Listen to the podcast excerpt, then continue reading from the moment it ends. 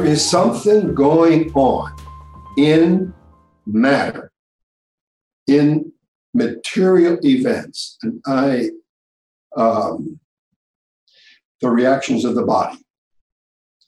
I also think in historical events. That's a whole other issue. Um, that carry a psychological significance. Matter is not inert. That's a Western prejudice from the 16th century.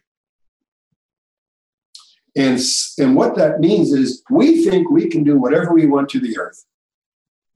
We think we can do whatever we want to a forest. You know, I live here in Indianapolis. When I moved here, the, where I am living now was surrounded by forest.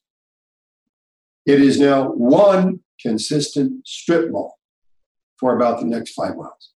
We just go and do whatever we want. We don't realize that matter has an intentionality of its own.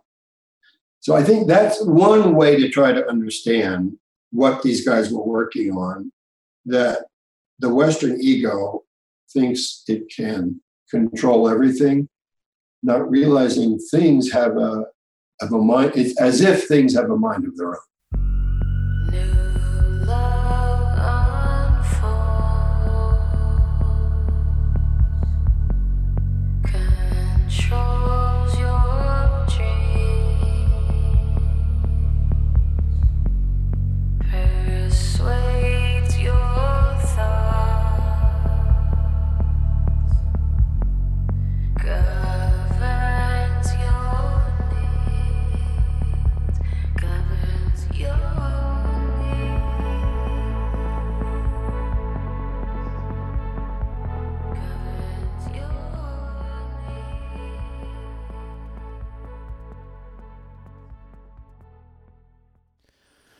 Welcome, uh, and uh, good morning or good whatever it is, and wherever you are. So this is a, a kind of a celebration today for me. It's a uh, this episode marks the twentieth episode of this project, and its significance is when I when I started doing this podcast, I read, I forget where it was, but somebody had written that you really need to get about 20 episodes out there because there are so many podcasts that uh, that people people don't want to commit to something without a lot of content. And while that's not my my purpose, which I'll I'll get to in a second, it, it certainly is a a marker what I mean by that is that my my purpose isn't to you know receive notoriety from this. It's actually research. And on on that note, I had a friend of mine who had, had listened was listening to the podcast and he, he said, you know, I don't I don't think you've ever really introduced yourself. so I'm going to take a minute to do that. My name is John Price and I'm your host of the Sacred Speaks. And I was thinking about the word host uh, last night. I looked it up and uh, I did some kind of research into the etymology of the term host. Its origin is in Latin and it's rooted in, or its root also branches out to the term hospitality. It seems to be about um, having guests or being a guest. And so the you know this whole project started because I wanted to do research for something that I'm writing. And I also wanted to open up the the, the research that I was doing to others cuz this stuff really gets me excited. And I think why you know why wouldn't somebody be excited to get this material? Um, so so it's my uh, you know my, my, kind of egocentric perspective that says, well, this is this is really enjoyable stuff. You know, why why wouldn't somebody want to get this? So, r- regardless of you know how many or or who is listening, I thought, well, great, this will kind of hold things accountable, hold me accountable to read all these books to think about all these thoughts. It kind of gives me a platform for a year to to do research. I'll, I'll continue doing it. I'm having too much fun, but I set a container for one year, and uh, and I'm going to keep to that.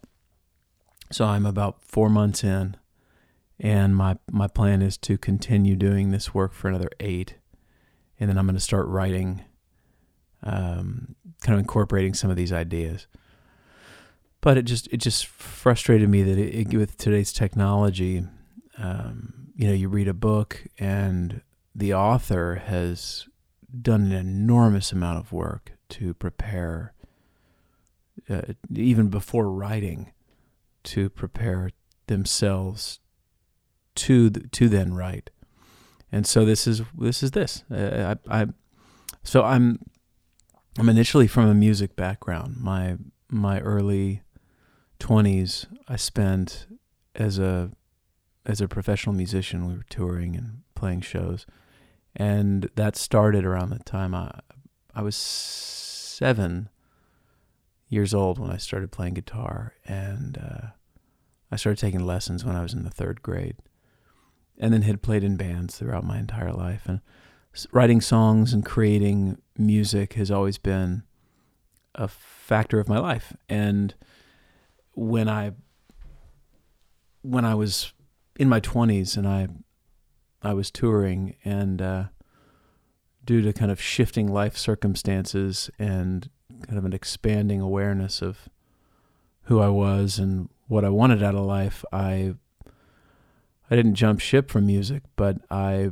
I shifted gears and got into academia and started down that path. I have two bachelor's degrees, one in speech communications and the second bachelor's in psychology.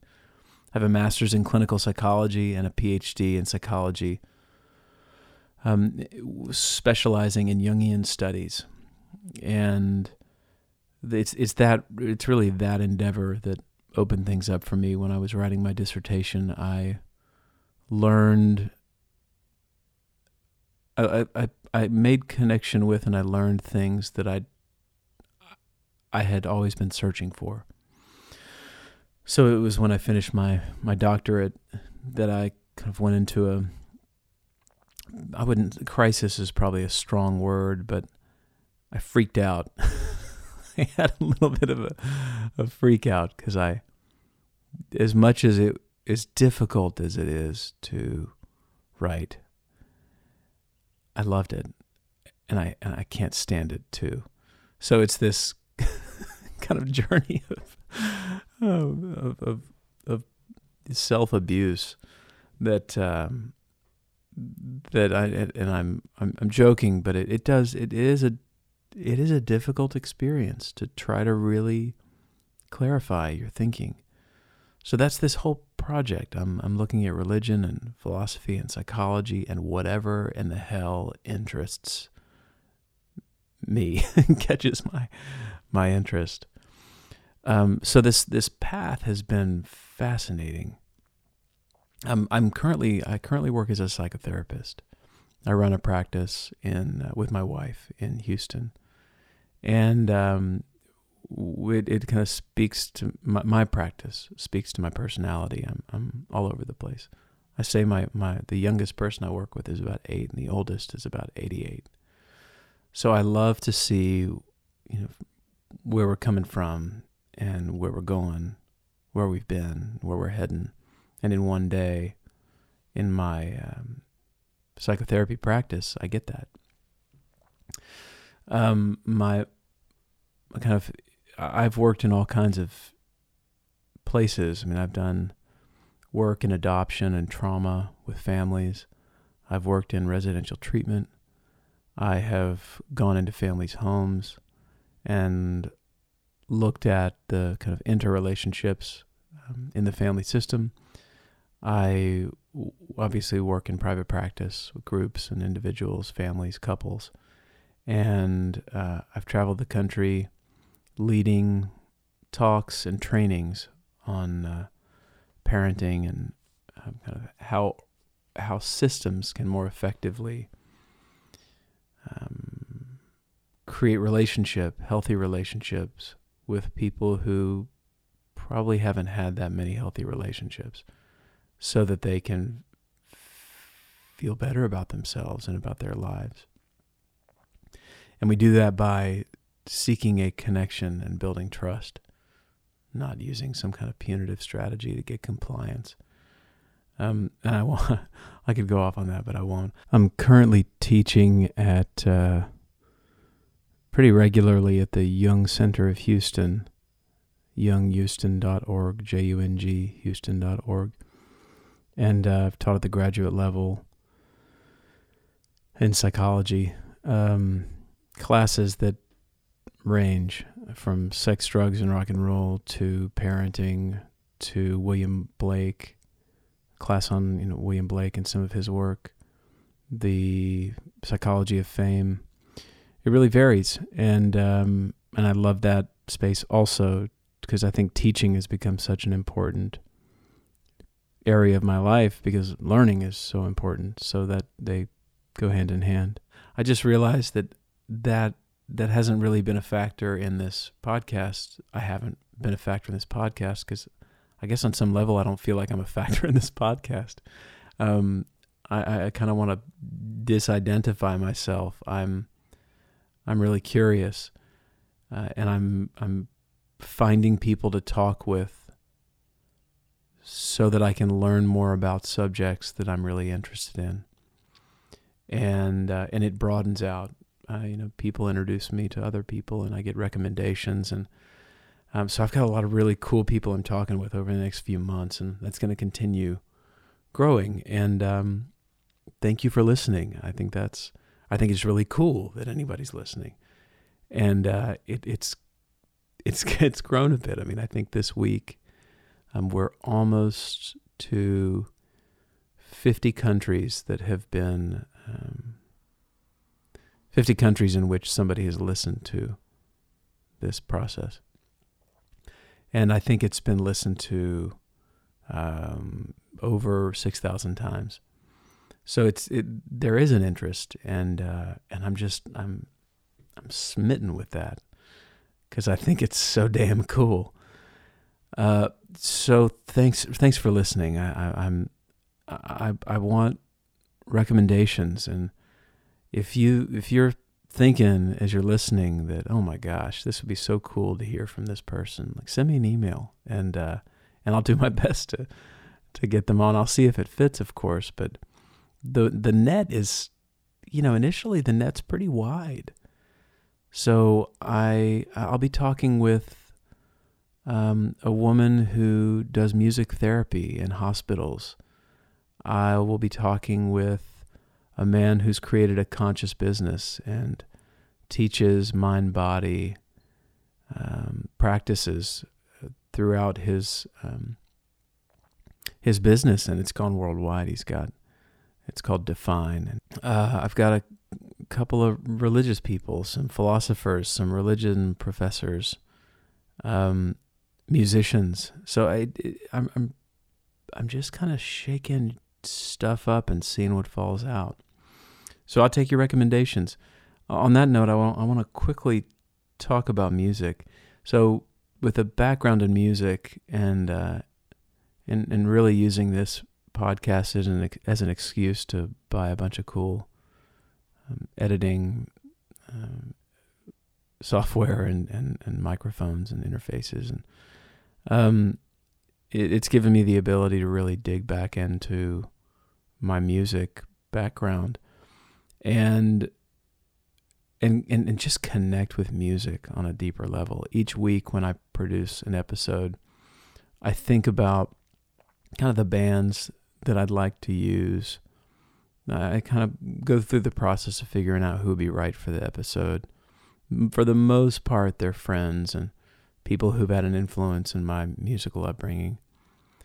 And uh, it's it's uh, again it's a fantastic container. I listened to the entire catalog of these artists, and it's been radical because I end up staying in that musical space, and I'm finding that I'm listening to music way more than I have in years, And when in my early 20s, I was seeing a show almost every night, and that's not an exaggeration. I was I was going to music almost constantly, going to see music almost constantly. So now, as a you know, in the in the quiet of my office, I get to put headphones on, which I recommend. By the way, I, I do recommend listening to not not on the earbuds. I mean, like uh, some headphones. Um, listening to all this music, and it has just been outstanding. Um, so most of the bands you're going to hear, I'll, I'll always use these intro clips as an opportunity to kind of set things up. It's not only for the listener, but I think it's an important practice to. It's like a journal, kind of writing, marking the occasion where. How did how did I meet the person? How did this come to be? What's the music? Why? So I, I take this opportunity to to kind of speak it and uh, and and mark it permanently. Uh, well, as permanent it can be um, in the episode, and uh, and there there it is. It's it's saved. So the music this week is from a band called Bad Bad Not Good. And while I don't personally know them, I, I messaged with them and ask permission to use the material. It's going to be one of the few groups that's a little more modern um, and, and less connected with my early history. The reason why I'm using them today is because I, when I was writing my dissertation, I, I listened to about four or five bands. Um, kind of let, not a lot of lyrics, um, a lot of instrumental work. I, I struggle when I when I write listening to music with lyrics. I get too interested in the, the lyrics. So I, I listened to a number of bands. I'm going to probably bring as many of them as I can into the podcast because they've been so important in in my work um, as I write.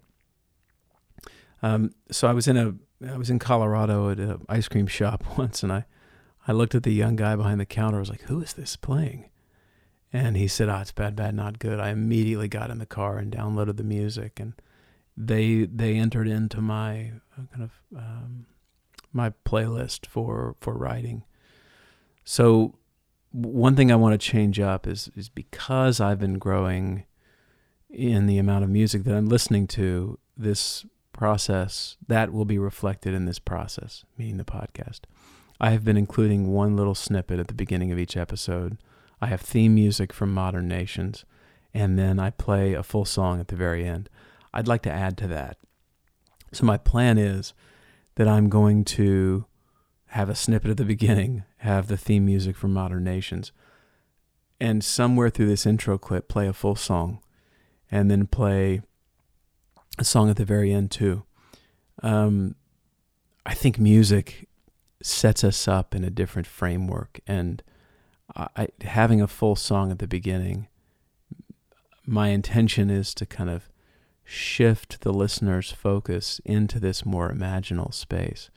So I just taught a class on the body and consciousness, and I used a quote from Beethoven, which is something like um, music is the intermediary between the sensual and the spiritual. So I'm going to bring that in on, on, for you know for personal reasons because I like music. Um, I also want to introduce any listener to a lot of these bands. And I want to bridge that space intrapsychically for each of you who's listening to set that kind of container, um, an important container that involves you getting into a more poetic and less material frame of mind. And music tends to do that. So I want to play a song right now um, it's it's from, uh, and I'll introduce Bad Bad Not Good in a sec, but um, this is Charlotte Day Wilson. Uh, this is Bad Bad Not Good featuring Charlotte Day Wilson, and her voice just um, is is is beautiful. This is from their album Three, Roman numeral uh, Three. It's called In Your Eyes.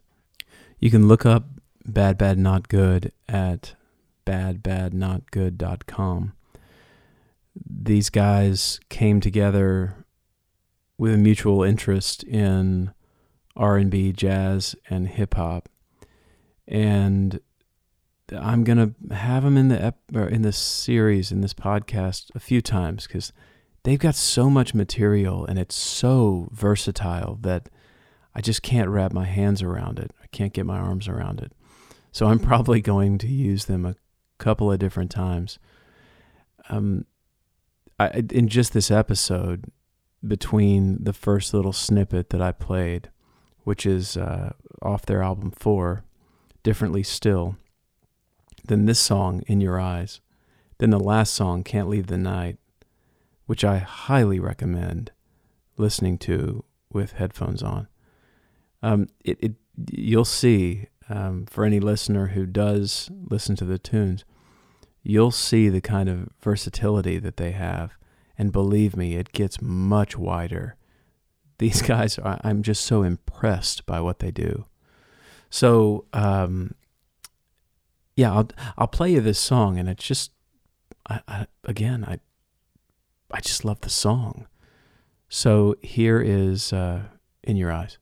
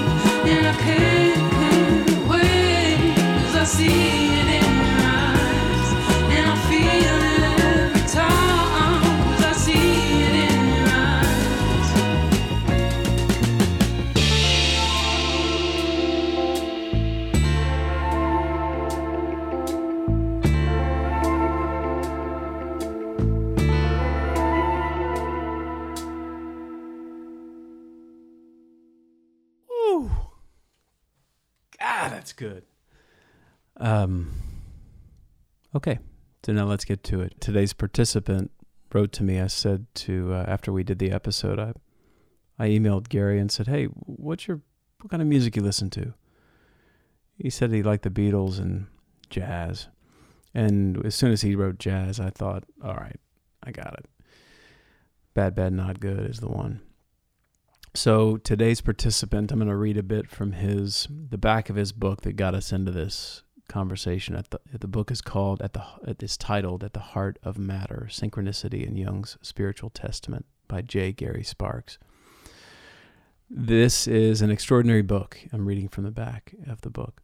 It is an important it is important both for its clarification of the phenomenon of synchronicity and its implications for the survival of Western civilization.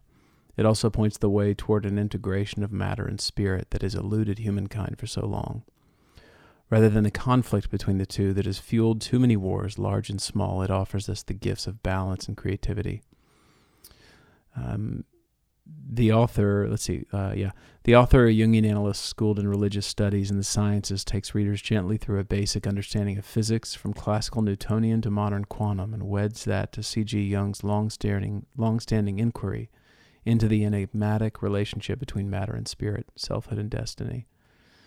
Uh, here we meet the conjunction in time of three great minds Swiss psychiatrist Jung, Nobel Prize winning physicist Wolfgang Pauli, and the celebrated analyst and scholar Marie Louise von Franz. J. Gary Sparks is a graduate of Bucknell University in Lewisburg, the Pacific School of Religion in Berkeley, and the C.G. Jung Institute in Zurich, Switzerland. He's co editor of Edward Edinger's Science of the Soul, 2002, and Ego and the Self, the Old Testament Prophets, 2000. He's widely known for his lectures and seminars on the significance and application of Jungian psychology.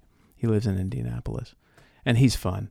I'll let the conversation get into it, but um, I've really enjoyed getting to know Gary, and I knew I would.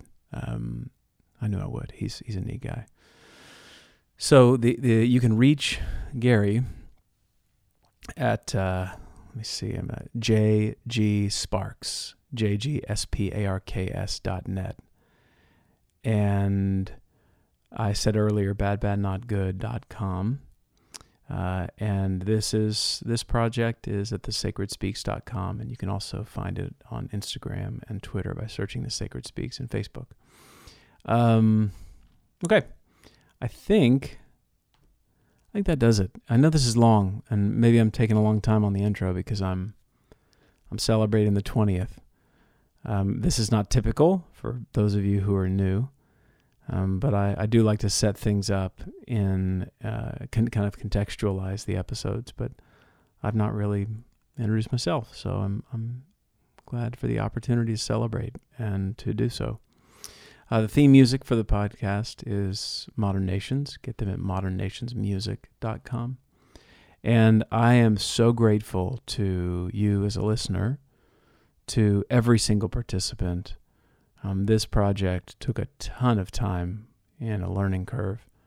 Uh, I started to learn how to build websites and or build my website and edit. Uh, I, I, I do all this uh, audio editing, recording, and uh, content, all that stuff. So it's a real labor of love, and I'm I'm grateful for the opportunity. I guess one note on the audio, it's uh, over video chat, so um, it's not as great as I'd want it, but content's great, so I wasn't going to change it. Um, so imagine you're listening while on video chat. So thank you for listening, Gary. Thank you for uh, for having this conversation. I have uh, I look forward to more. And Gary actually agreed to do more, so he'll be back in the project. Uh, okay, we'll leave it there.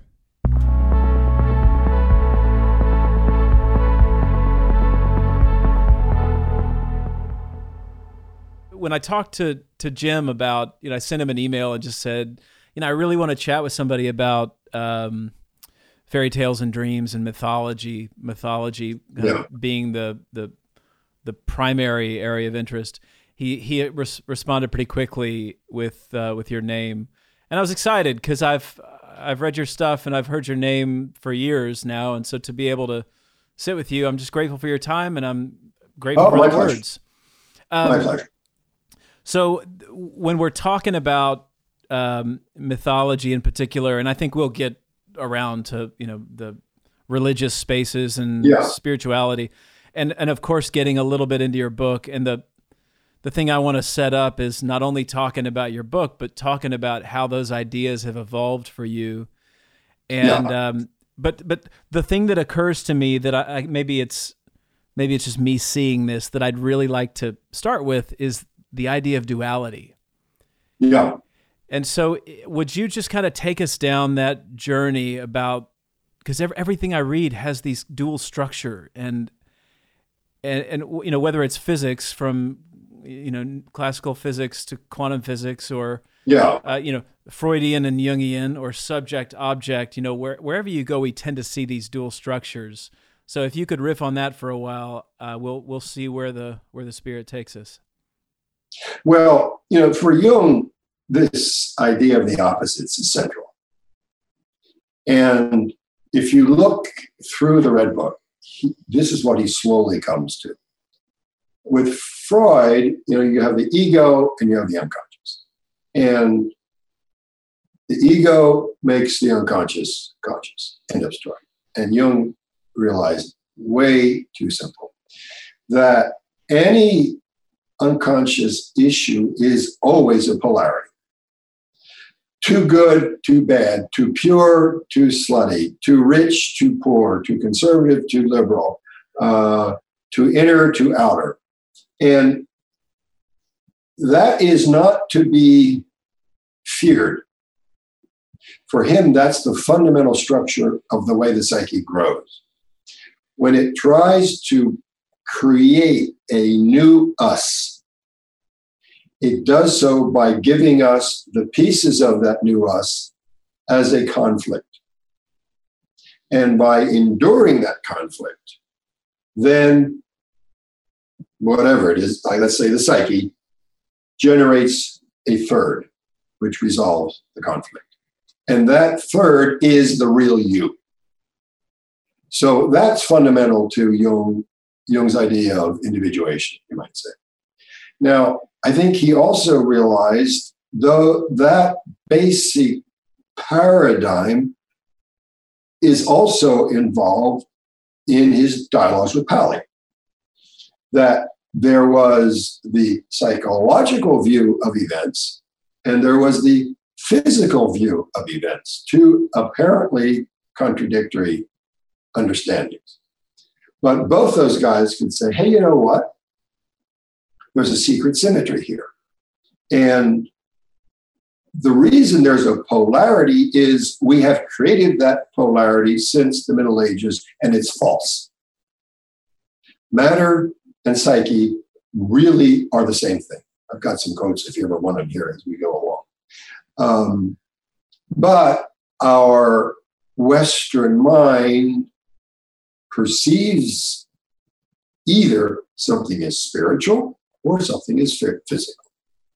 And what those two were working on was the physical side is as much psychic as the psychic side is physical.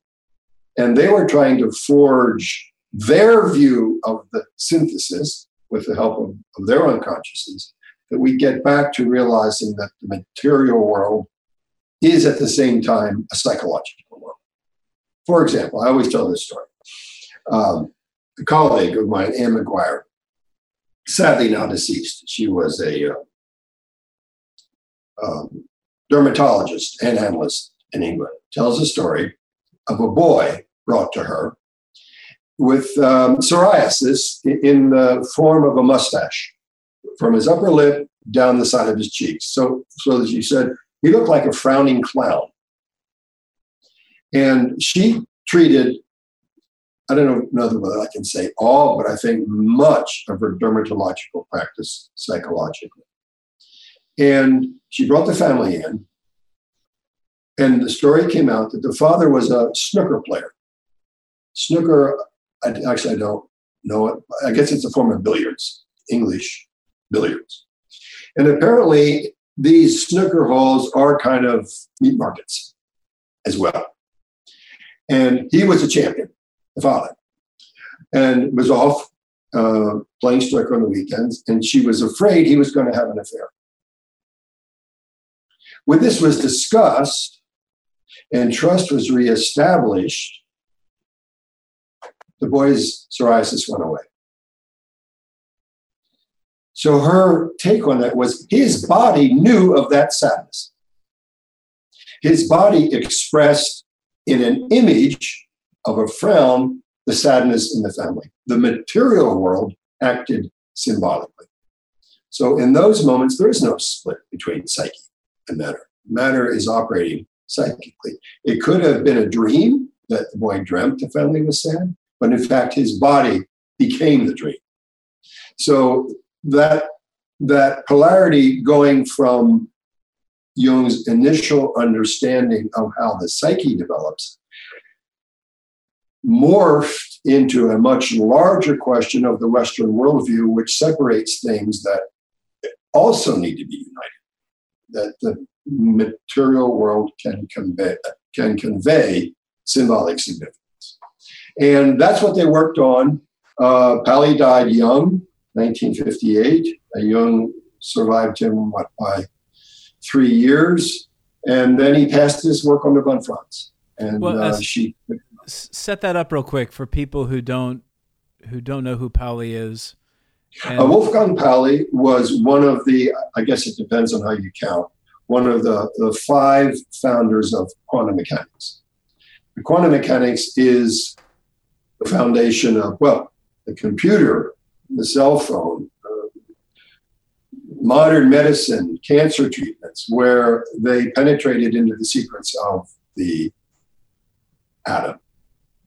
What they found, which is so important, is things inside the atom don't work causally. You can't predict, here's a cause, here's an effect. They had to talk about probability of occurrence.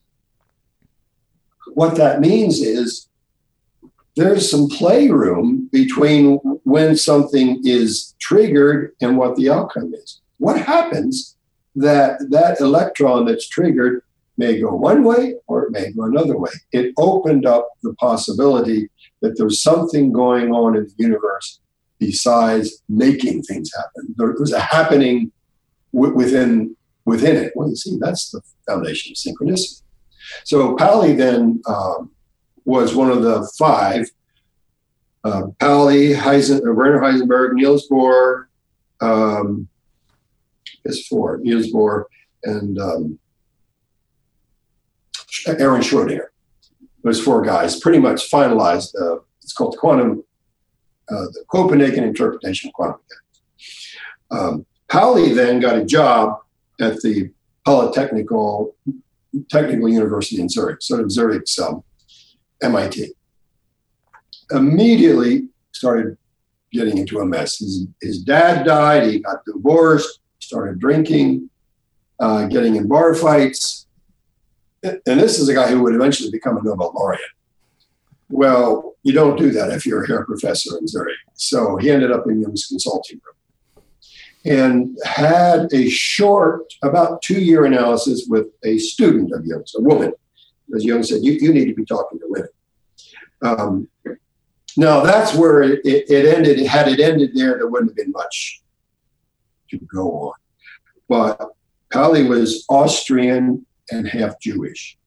So when the war started, Pauli had to flee, had the, you know, Zurich to Germany is about a 35 minute drive. Had the Nazis invaded, he'd have been a goner. So he got, went to the States, uh, back routes, I think by, by Lisbon actually, took a, took a boat over and um, worked at the Institute for Advanced Studies with Einstein. So he and Einstein were good friends uh, when the bombs went off, Pauli got depressed. He was the only physicist who didn't work on the bombs. But it was his physics that made the bomb possible. And in fact, it was his student, um, uh, Robert Oppenheimer, J. Robert Oppenheimer, who was head of the Manhattan Project. So Pauli got depressed. You know, th- these guys were discovering the secrets of the atom between games of beer pong. They were, you know, 25, geniuses playing, having fun, unraveling the secrets of the universe. but he got really upset and he felt America had fallen into evil in its absence of response to what had just happened. So he went back to Switzerland, returned, even though he's offered a position at in Princeton, went back to Switzerland, got his job back at the uh, ETH, they call it, the Federal Polytechnical Institute, and took his dreams back to Jung. And so from then, from 19, what would that be? 40, when did the war end? 46? 47, I forget exactly. But from, from then until the end of his life, for about the next 10 or 12 years, he and Jung discussed his dreams about what had gone wrong that science could now obliterate the earth. And those dreams have recently, well, recently, when I wrote the book about 10, 15, 10, 12 years ago. Yeah. Actually, I just recently heard from its author. Um, took those dreams to Jung. And the dreams are a response to his question what, what do we need to understand that the world doesn't destroy itself? And one of the main themes is that matter has a psychological or spiritual aspect. So that's how Pauli and Jung came to, to know each other. Well, so that's where people's heads explode. Yeah. Well, we don't understand it, but um, there is something going on in matter, in material events, and I, I would add in um, the reactions of the body. I also think in historical events, that's a whole other issue, um, that carry a psychological significance. Matter is not inert. That's a Western prejudice from the 16th century. And, and what that means is we think we can do whatever we want to the earth. We think we can do whatever we want to a forest. You know, I live here in Indianapolis. When I moved here, the, where I am living now was surrounded by forest. It is now one consistent strip mall for about the next five miles. We just go and do whatever we want. We don't realize that matter has an intentionality of its own. So I think that's one way to try to understand what these guys were working on. That the Western ego thinks it can control everything, not realizing things have a have a mind. It's as if things have a mind of their own. Yeah, hence the hence the explosion. I mean that we sit in a lineage that doesn't get that. So I'm, I'm glad you no. talked about the 16th century. Can we chat yeah. a bit about what happens then? What goes on in the 16th century? Well, um, in a way, it's a positive development. Rationality took the place of superstition. And the downside of pre 16th century was witch hunts and um, all sorts of hocus pocus that wouldn't support medical research. But on the other hand, as Pauli said, we went too far and we denuded the material world of its spiritual power. So it, it, it, apparently had to happen, or we wouldn't have science. We would still have polio. We would still be burning witches. But on the other hand, it has created an inflated sense of human effectiveness that doesn't take account of a bigger picture. Would you define spiritual power? Well, Jung has a uh, has his own definition. It's kind of technical, but let me give it to you, and I may need to repeat it. Um, actually, this is von Franz's paraphrase uh, from Number and Time. Um, Spirit is the factor which creates images in the inner field of vision and organizes them into a meaningful order. Let me try to explain that. Yeah. You know, you work with dreams. You know when you have a dream and you understand the next dream is a step ahead of the previous dream. Once you understand that, the next dream comes along and gives you either a fuller understanding of what you've just been through uh, or elucidates what you've been through. There is this sense that if we do nothing other than pay attention to the images in our dreams, they evolve on their own. We have to keep up with them, but they evolve on their own. Jung said, Why? Why don't you keep having the same dream over and over and over again? And the answer is because there's something in us that sees to it. Once dream is understood, the next one evolves. That's the meaningful order. So Jung just gives that a, uh, a word, spirit. Spirit is what is the word he gives for the fact that we have the capacity to make inner images at all. And for the fact that once a dream is understood, it moves forward. Now, that forward movement, here's where the rub comes. That next image, I can give you an example if you like. Absolutely. Um, could occur in a dream, or it could occur an event in the outer world. The world, when it is time for an image to be made manifest, can appear in reality. I'll give you I'll give you an example I just went through. It just happened to me. I had a dream about six months ago. That I was supposed to take Jung to a conference. And I pick him up, and we're driving to the conference. And he turns to me and he says, Gary, how's that work on the stranger coming? And I wake up. Now, the stranger is a figure in Pauli's dreams. Yes. And the stranger for Pauli has several meanings, but one is the archetypal background of science. Why that's important is Pauli could show that we think science is rational, but in fact, it starts in an image. A scientist gets an image. They may not be aware of it, but he was aware how his dreams supported his research, would initiate his research, and then he worked it through, you know, logic, quote, scientifically. So you see, that gives the gives us a way to get in to examine the foundation of scientific work and ask ourselves, is this a development we want or is it a development we don't want? Well, so that's a string. So I say to myself, what the hell am I supposed to do with that? I've already written a book on it. I don't know what to do. So I let it slip.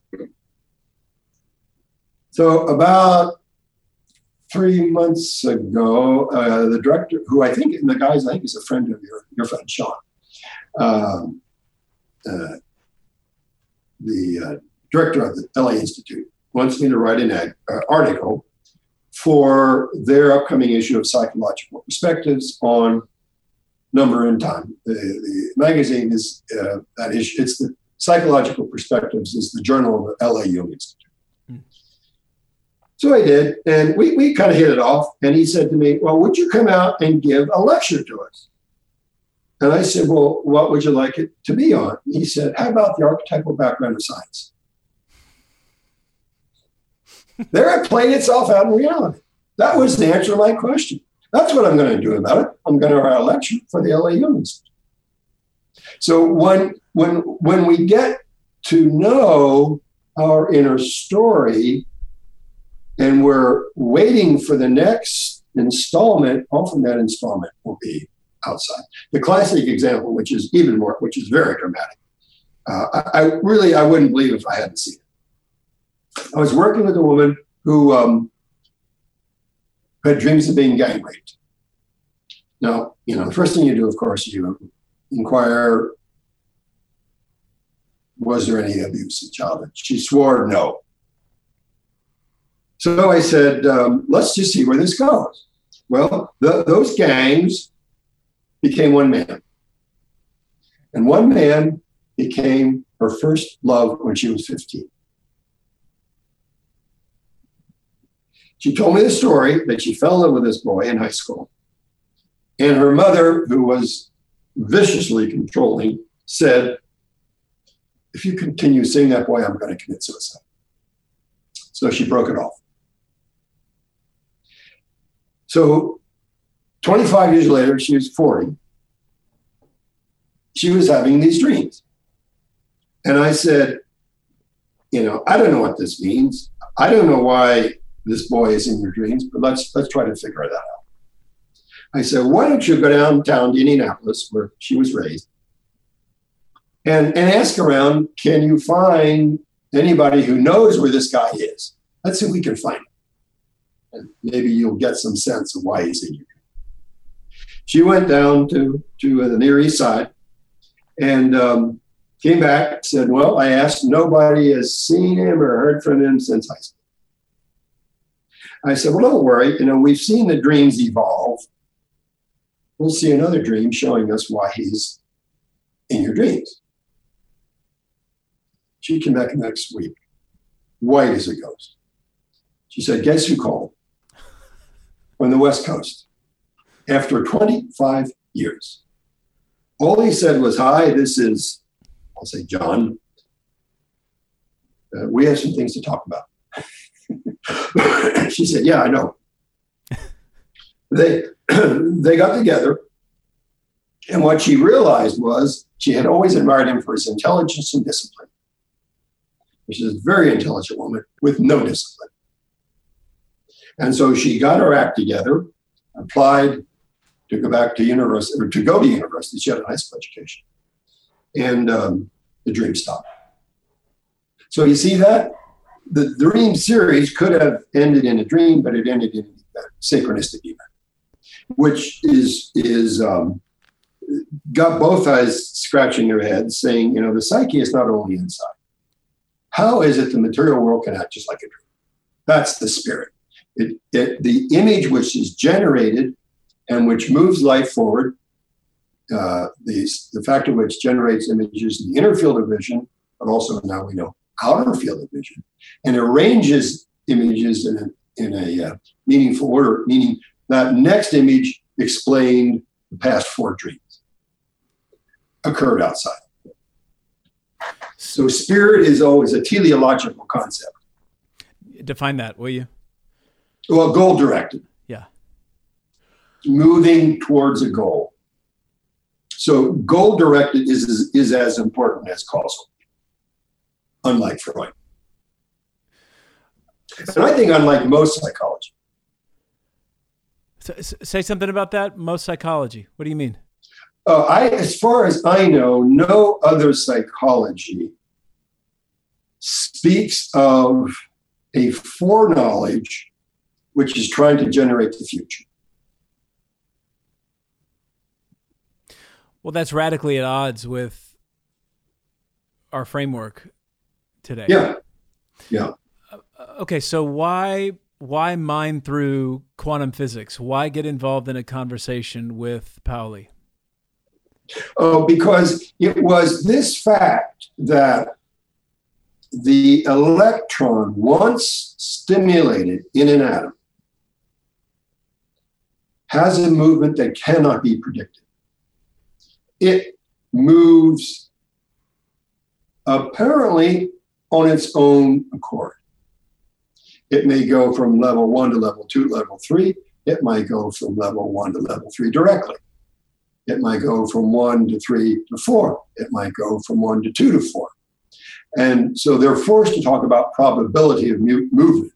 Well, that's what a synchronicity is. There's a certain probability that these events occur. Jung never wants to say they're caused. And that's an analog to the way the quantum physicists were forced to give up this idea of, you know, Newton, you roll a bowling ball, hit another bowling ball, it goes off. Cause effect, cause effect. Breaks down. And causality for Jung also breaks down when we try to understand the individual, which is purposes are as telling for our healing as our causes. So today we see a lot of people that are adopting quantum mechanics, quantum physics, yeah. to, to, support their argument. And yeah. I, I guess I don't I don't know all that much about it, and I don't want to put myself in that category of somebody who's kind of playing around in a in a world that I I, I don't really know much about. So I want to play devil's advocate. I mean, so 2007, yeah. you write the book. Current day, how have kind of scientific opinions and experiences and knowledge changed from 07 to today, and how does that influence this perspective? I don't think that has changed. Um, the thing that's changed, the thing that's being challenged, which isn't really something we make a great deal of, um, is Einstein's theory. Uh, you know, he says things can't go faster than light. But apparently, if you, and I'm dying to talk to a physicist to find out more about this, um, if you, and how they do it, take an electron, they put it in a little jar and get it in an airplane, whatever they do, if they separate pieces of an atom and they trigger the atom in one place, its part in the other place will respond instantaneously. Mm-hmm. It's going faster than the speed of light. Mm-hmm. I think that's one of the big questions that Einstein's work does fit for the macro universe. But it fails to account for uh, what they call quantum entanglement. Particles somehow belong together um, in an atom. If you separate them and you stimulate one, the other one will respond instantaneously, even if it's on the other side of the earth. Mm-hmm. That's as far as far as I know. Um, the quantum work is largely accepted. Now, some of the challenges to it, as far as I know, are are not taken seriously. But but I am not a physicist to say for sure. Some people say, well, because see, the idea is that there's no causality. Uh, determinative causality doesn't hold. And some will say, well, it does hold because there's another universe where something's happening in another place. We just don't see it. That there's something, there's an event here there's a response over there which is causing an event here. Who knows? Uh, but I think these guys were not trying to be precise in that sense, but just to recognize we are faced with experiences that make sense, but not causally. You can't say that my dream caused the director of the LA Institute to ask me to, to speak out there. I mean, that's magical thinking. And yet, it is not a meaningless event for me because it carries my dream forward.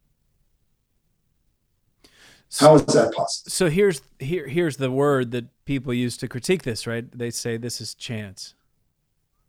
Oh, Jung says it's chance too. But he says these chances happen more often than chance allows. Which is to say that we have we have no idea what the hell's making it happen. Yeah, yeah, and, you know, and he, he was not given to superstitious thinking yeah. or magical thinking, um, but he's also interested in phenomena. Yeah, he was viewed as and, a hell of a lot more loony than Freud was at, at the time. Oh yeah, but you see, once you re- once you start having these experiences and you watch somebody's life change, yeah. Because of a quote coincidence. Yeah. You, if you're taking the human being seriously, you can't dismiss the facts that help growth occur. That's uh, some just a phrase that goes through my mind right there is something that I, I, I think often, which is we can't take things literally, but we certainly need to take them seriously, and to yeah. ad- adopt that attitude that says, okay, wait a second, I I've got to actually pay attention and as you'll yeah. as you'll know, and I'm sure you've told a lot of people when they come into your practice and they say, "Look, dreams, what is this bullshit?" I, I yeah. don't, you know, and and you just say, "Okay, look, just you know, put something by your bed, put a journal by yeah. your bed, and just kind of pay attention to it." And boof, you know, then they've got something. Yeah.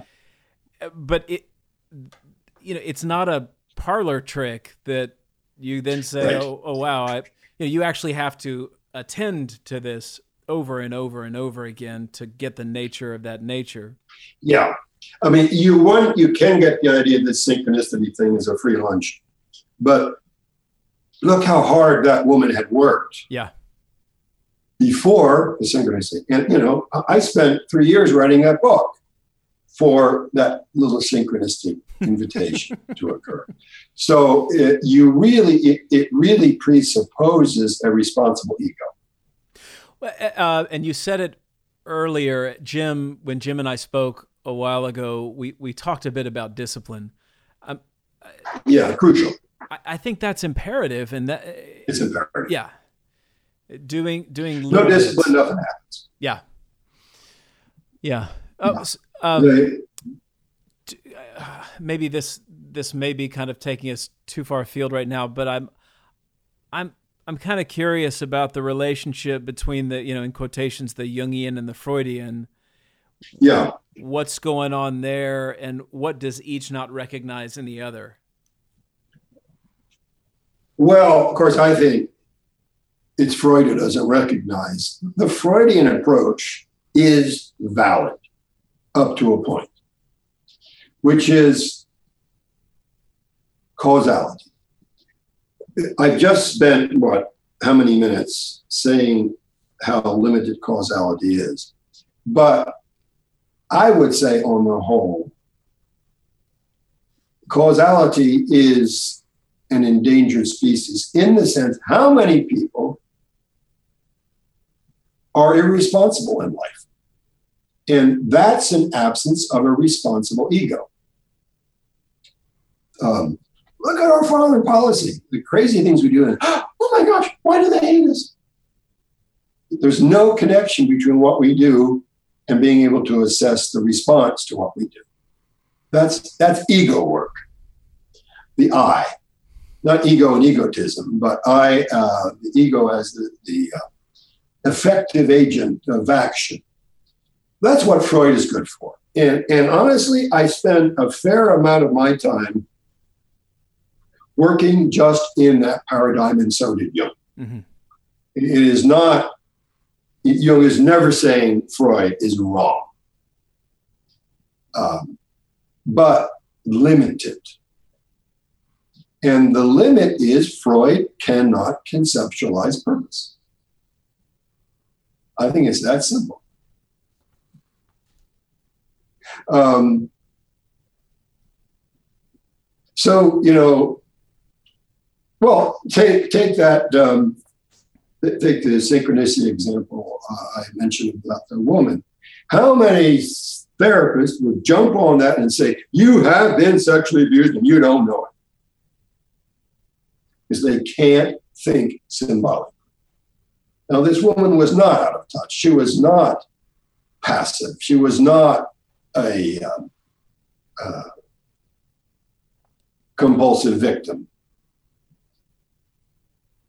That sexual imagery was a symbol for a part of her psyche that was trying to develop into the future. And if you don't realize that that imagery can sometimes be a replay of the past, or it can be anticipating a future development. And if you can't make that distinction, you're going to destroy people and anyone who has a creative bent to them cannot be put in a um, all the time. Cannot be put all the time in a cause and effect box. They're having imagery which looks like it's from the past perhaps but it's not a, a sign as jung would call it. It's a symbol for a development that's trying to move into the future. And we sure as hell better know how to distinguish the two. And the the the jewel there, I'm, I'm assuming, is m- meaning and purpose. Yeah, a larger, it's going somewhere. Life is going somewhere. Yeah, a larger sense of connection, larger possibility. A larger identity, which is in formation, and I think the more that future identity has a role to play in the society, the more important, I'm going to use the word again, that teleological, goal oriented, telos being the Greek word uh, goal, that teleological dimension of the psyche is active.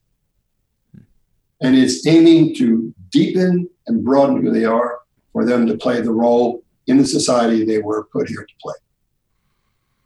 So, what do you say about technology? Oh, it is killing us, I think. Um, what interests me is not so much how it affects our relations to others, which it does, but how it affects our relation to ourselves. I went to the grocery store a couple days ago. A woman got out of her car, stopped. Before she closed her door, checked her texts. She closed her door, walked about 10 feet. She checked her texts again. She got to the road, little road in front of the supermarket, stopped, checked her texts again. Crossed the road to go to the door, stopped, checked her text again. Now, she has no relationship to that walk from the car to the supermarket. Mm-hmm. It is total distraction. And I think for me, I mean, certainly you can do, and there are books, some good books. I can tell you about one of them. Um, uh, looking at its social effect, but its internal effect is we can no longer sit and hear our inner process.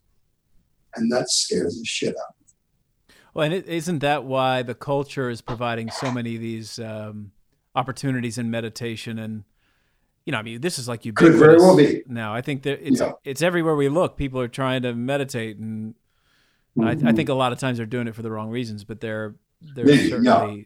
trying.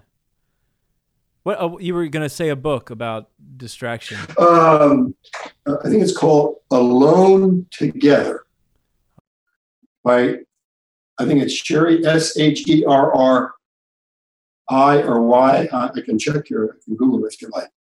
Turkle, T U R K E L or T U R K L E. She teaches at MIT.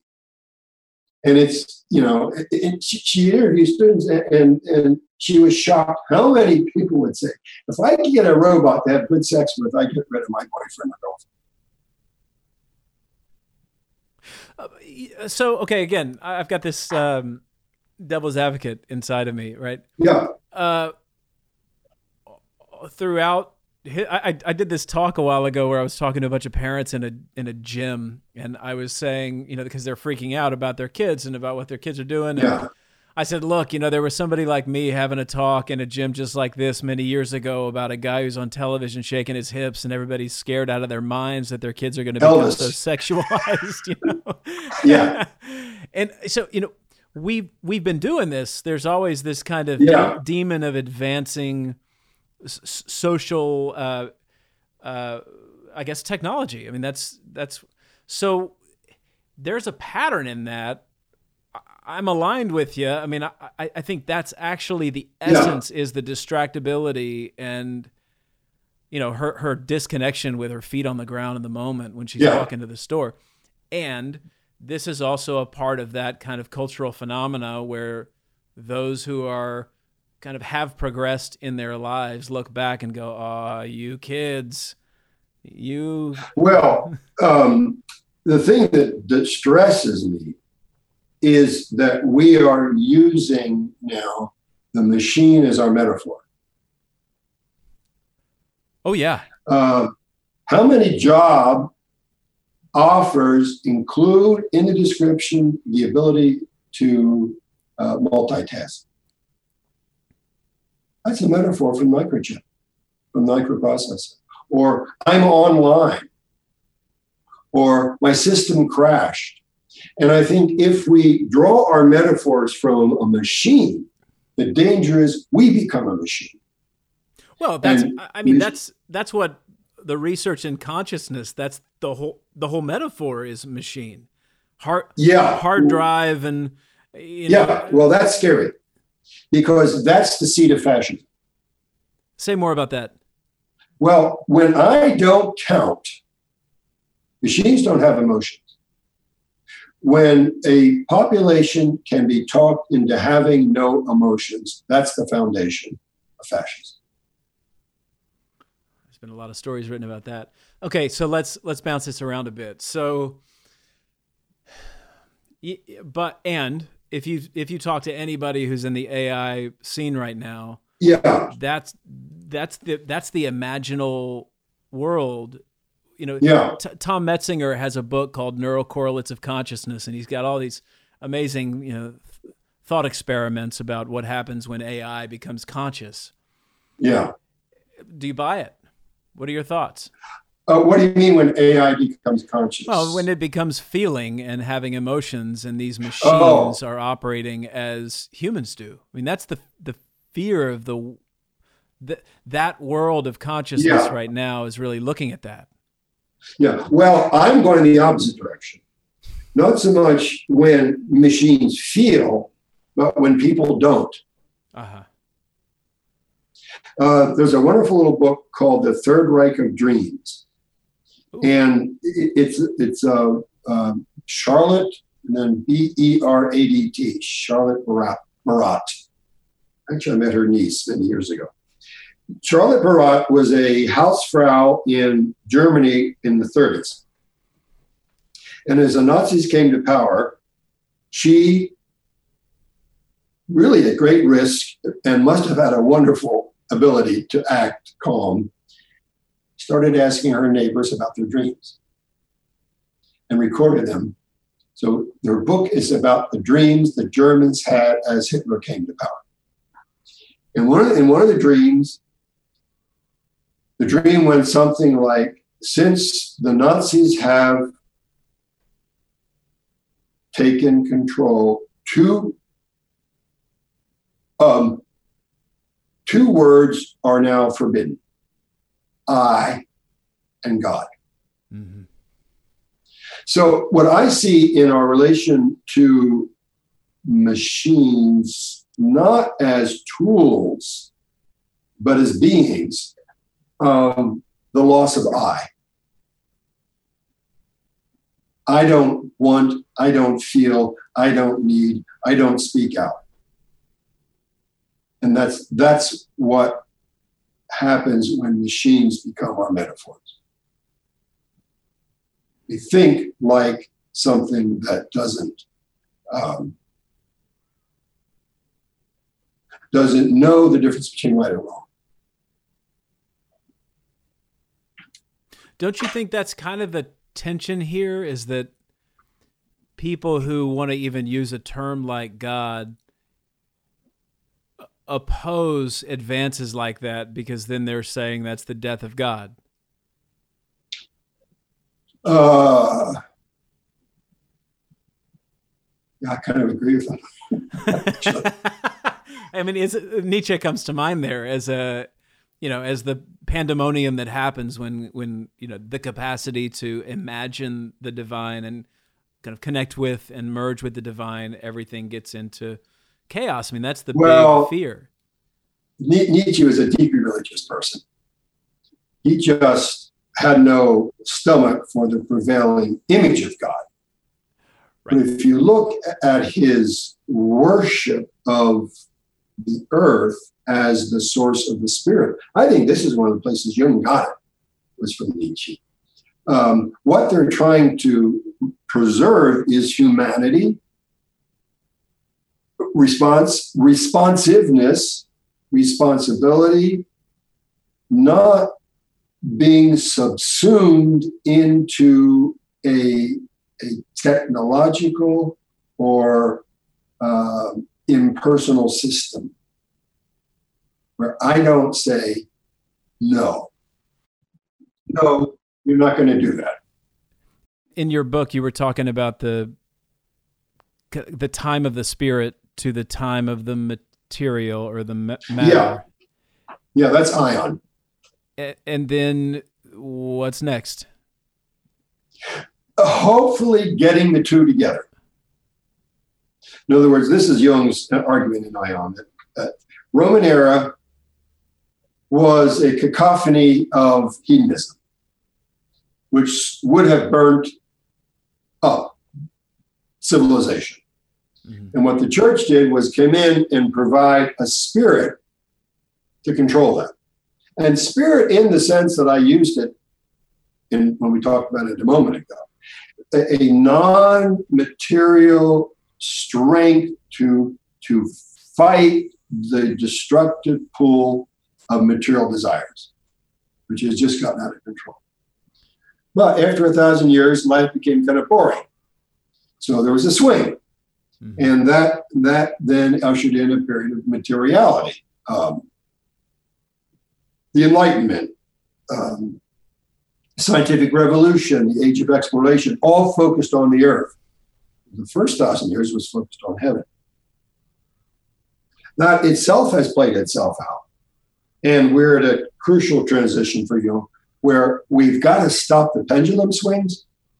And that's why the spirit in matter becomes the issue today. How can we have both the material world and see it as a vehicle for our spiritual development? So that spirit isn't something apart. So earlier when you were talking about Freud and Jung, yeah, you were saying you said something and I forget the words that you used, but it it tapped on a sentiment or something that I've been thinking a lot about, which is this both and idea. Yeah. I I don't get the sense that the kind of the reductive materialist sees the both and possibility. Oh no, there's not. I, no. I, however, I I do hear this trend that when you go over to kind of the other side, for lack of a, you know, yeah. if we stay in this kind of dual structure, I do get this sense that there's at least more of a capacity to be in the both and space. There's still yeah. equally a capacity to become a fundamentalist in that space, but I just get the sense so. that, that, there's a. Uh, would say either and or. Yeah. Um, fundamentalism, that's a whole nother kettle of fish. You know, uh, if you look at AA, which I highly respect, yeah, they don't care how you feel. What I hear from folks who've been through AA is, oh, they're just feelings. Don't listen to them. Yeah. Well, when those feelings are telling you to go go have unprotected sex and get drunk and use drugs. It's good not to listen to them. So that that, that paradigm of the spiritual counterpole still has relevance for certain folks in certain stages of development. Then what we try to do, uh, I never work with anybody who's actively fighting an addiction. But once they they are stable for about a year, at least well, six months, nine months a year. Um, we can go back to the desires for the material world and they can begin to work with them as portals of their own development. Mm.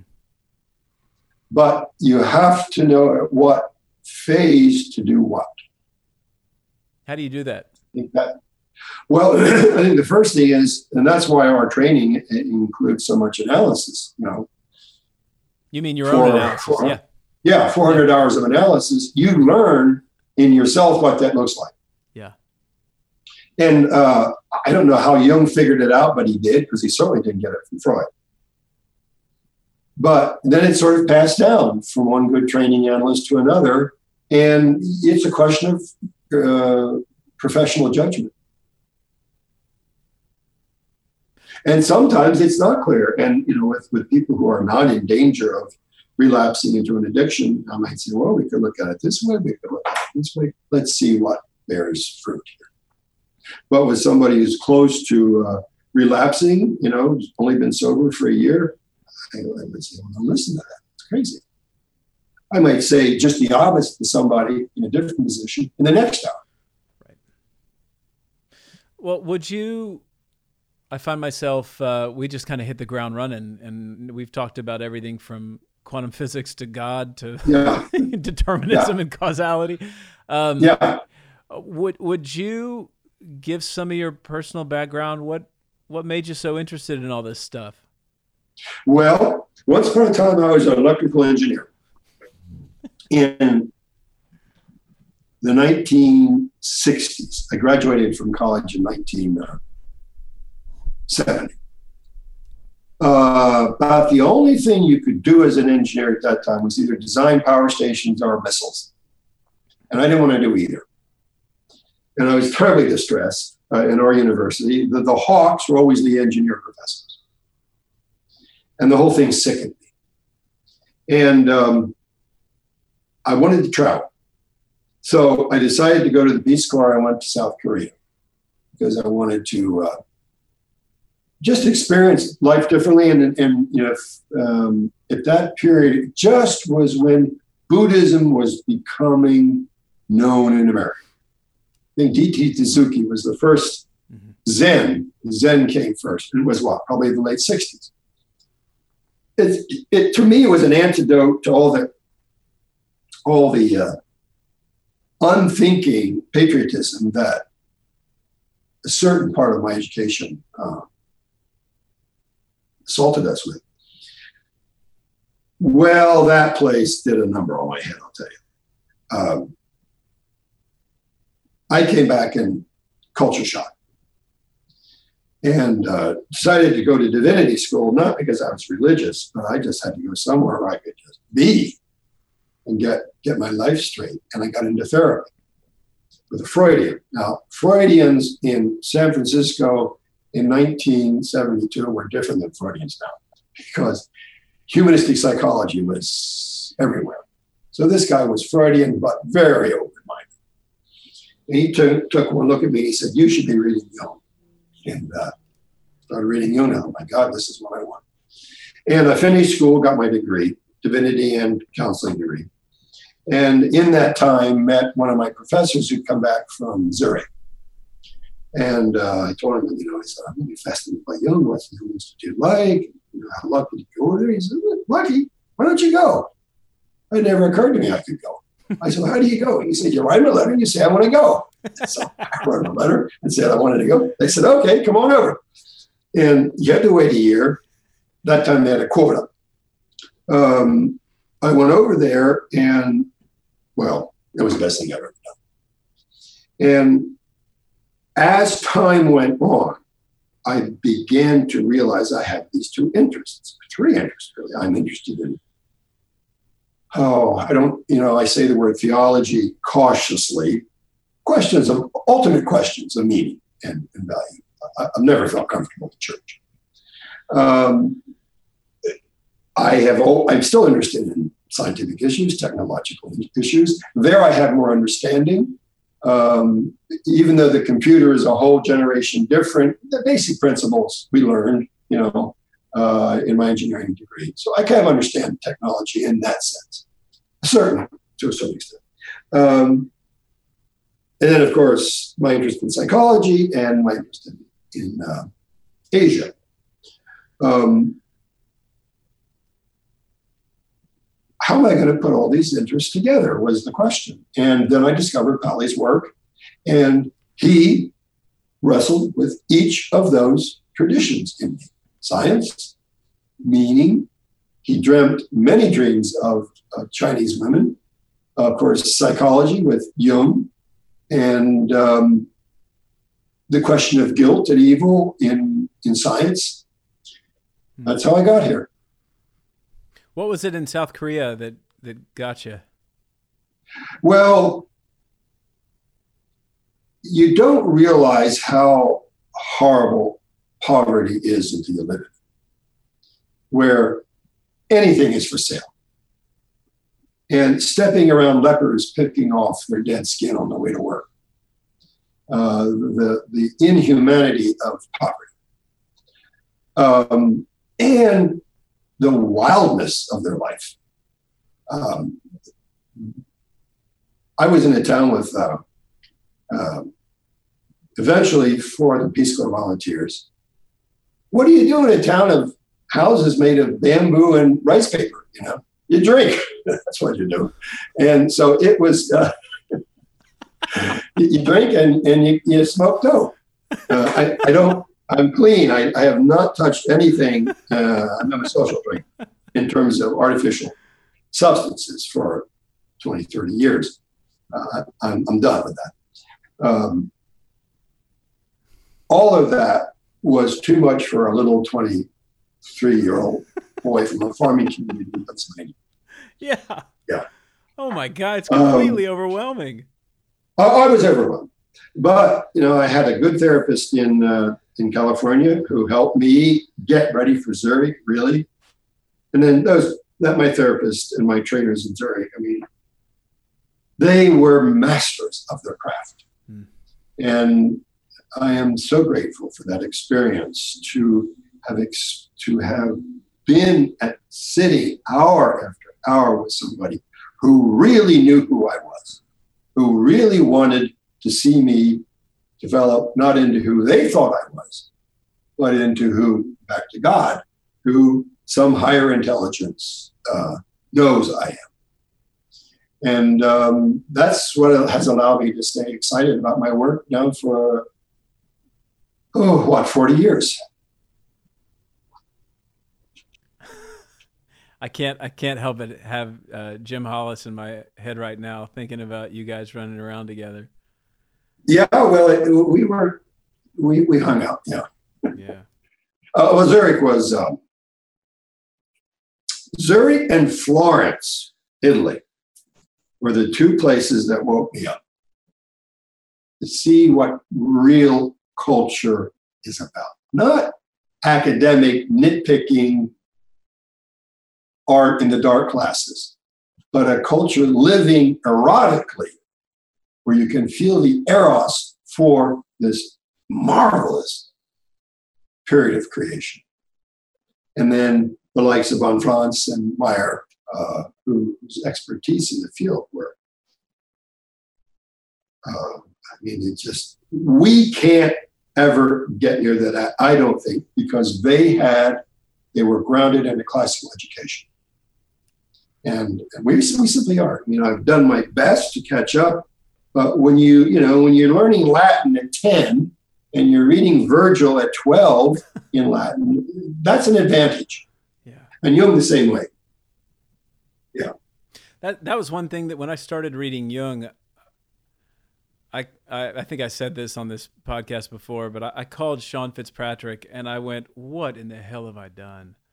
I don't understand a, a word of this. Yeah, this yeah. is he's making references every sixth word that I that I can't yeah. even pronounce. Yeah. Good news is that that's abated a a bit. I can well, I can, can read it. But. I can tell you, uh, I couldn't get Jung without Edinger.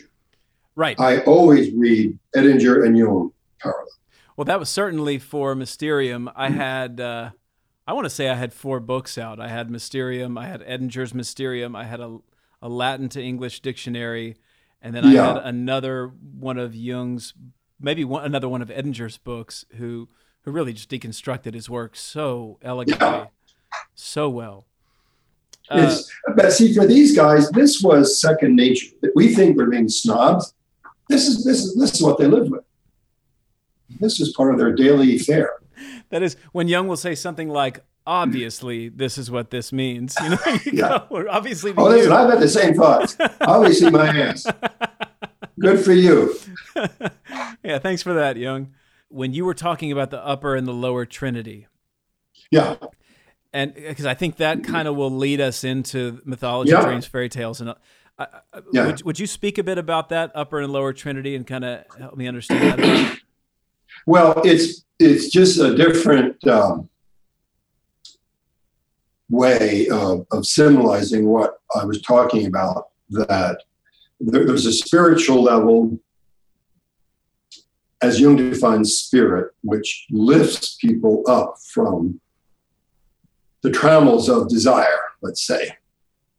And that's what Christianity accomplished. It, it, it was a vertical um, enterprise. Introduced stability, but at the cost of boredom. And that's the upper trinity. The guidance that comes through pure spirit, devoid from its role in material world. So it would be like just getting into your dreams mentally and not physically. Does that make sense? Mm-hmm. That's the upper trinity. Uh, it, it's what it's what the church has offered, and Jung never disputes that that the early Christian concept of God was um,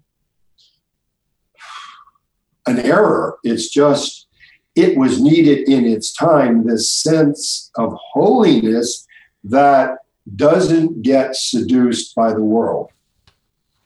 But there's a guidance in that. There's, you hear the parts of our psyche that can guide us out of lust and rage, uh, greed, and so on. Now, the low, but but that's three. You know, Father, Son, Holy Spirit, and Jung is always suspicious of things that are just three, because if you look at early images of God, they're always made up of four. So where's the fourth? Is Jung's question, and the fourth is a again a three, but on a lower level. And the lower Trinity is the guidance of the Spirit that comes through the material world. And that's what we're dealing with today the lower Trinity. How can lust, mistakes, bankruptcies, divorces, uh, greed, rage, heartache, how can they actually be the very thing that's carrying the guidance we need to hear to move forward? That's the lower that's the uh, the spirit in matter, the lower Trinity. Uh, another word he uses is the chthonic spirit. You maybe you've heard that. Mm-hmm. C H T H O N I C. Mm-hmm. Chthonic means underworldly, underworld. Uh, Poseidon, um, uh, Hades, they were chthonic gods. Um, Persephone, a chthonic goddess.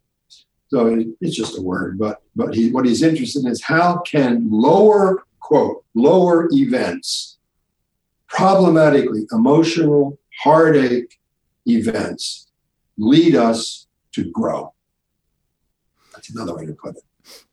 Okay, so why that that does set us up for the conversation about mythology and yeah. and, and numbers that I that I want to be able to go into yeah. at some point. So mm-hmm. why why call it Persephone? Why call it Poseidon? Why bring in gods? What are the gods? Well, because they show up in dreams. That's the only reason. It's, it, it's the language that the symbol producing capacity of the psyche uses. And it draws its um, capacity for formulation from the past.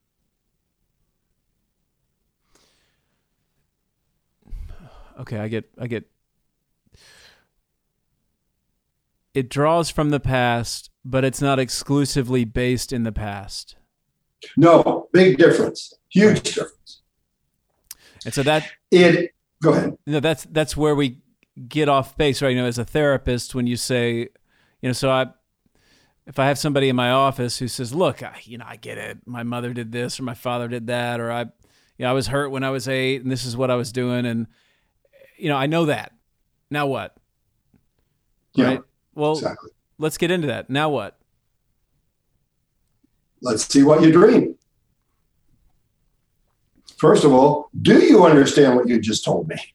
you know, or is it some nice intellectual uh, exercise to impress the therapist? Right. Oh, I understand that. um, and one woman to me, "Oh, I, my husband and I understand that, and he takes care of that for me." She didn't understand it at all. Um, but let's suppose it is understood. And, you know, that's certainly what we're aiming at. Then let's see where the dreams take you. And at that point, it's more likely you will begin dreaming of images from drawn from a historical perspective, but with a present meaning. For example, I remember uh, recently uh, a guy dreams of a seriously wounded eagle. Well, eagle is sacred to Zeus. And the man was having trouble with his passivity. So clearly that, that eagle was the man's Zeus energy that was damaged as a kid. So that would be an archetypal interpretation. Mm-hmm. Uh, you know, if you wanted to say, well, how could that possibly be a personal interpretation? Well, let's suppose he would his association would be, well, you know, as a kid, um, uh, uh, for some reason, I I was out walking our dog, and uh, an eagle came down and attacked me and bit my hand. Well, that's a trauma. So there you would interpret that eagle um, reductively.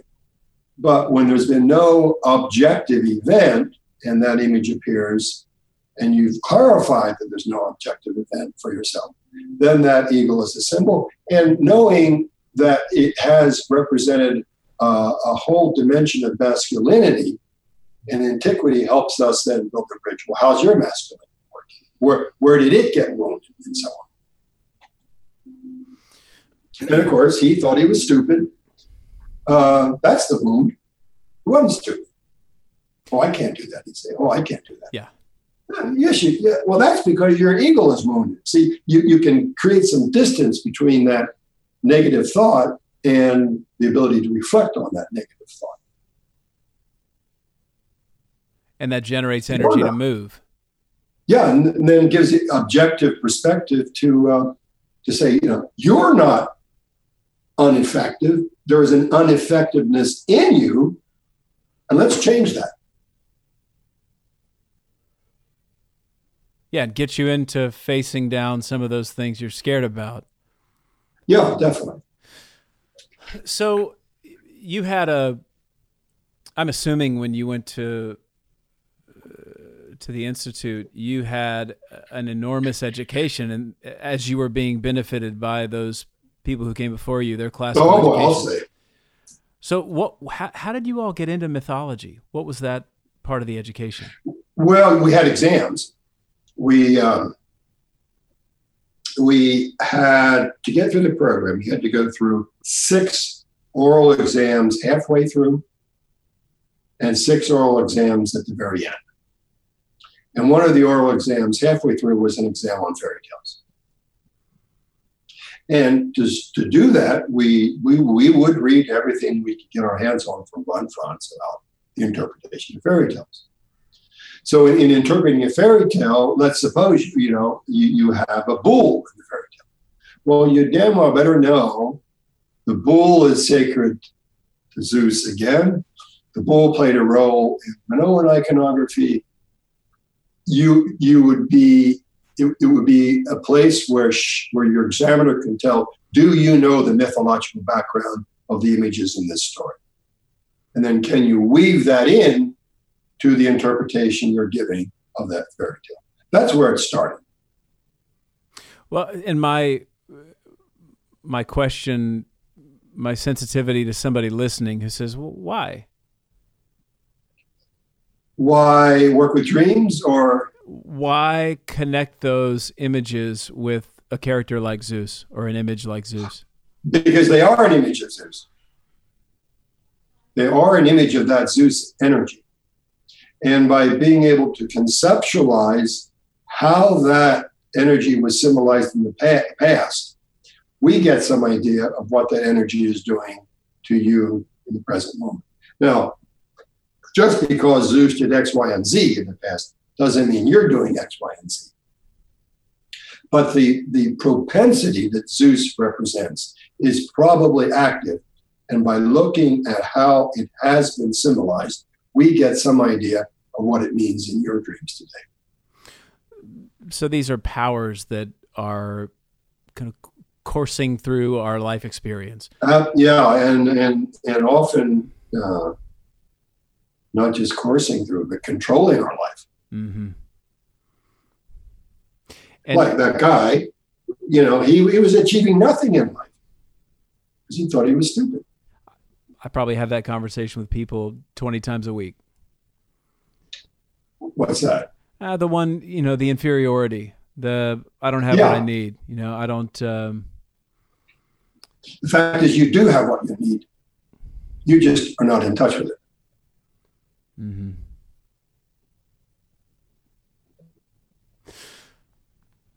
so today, I mean, I guess uh, you know one cool thing about what's going on today is that the You know, I've got a son who's 13 years old, and he was by 13 he was exposed to more mythology than I was at that age.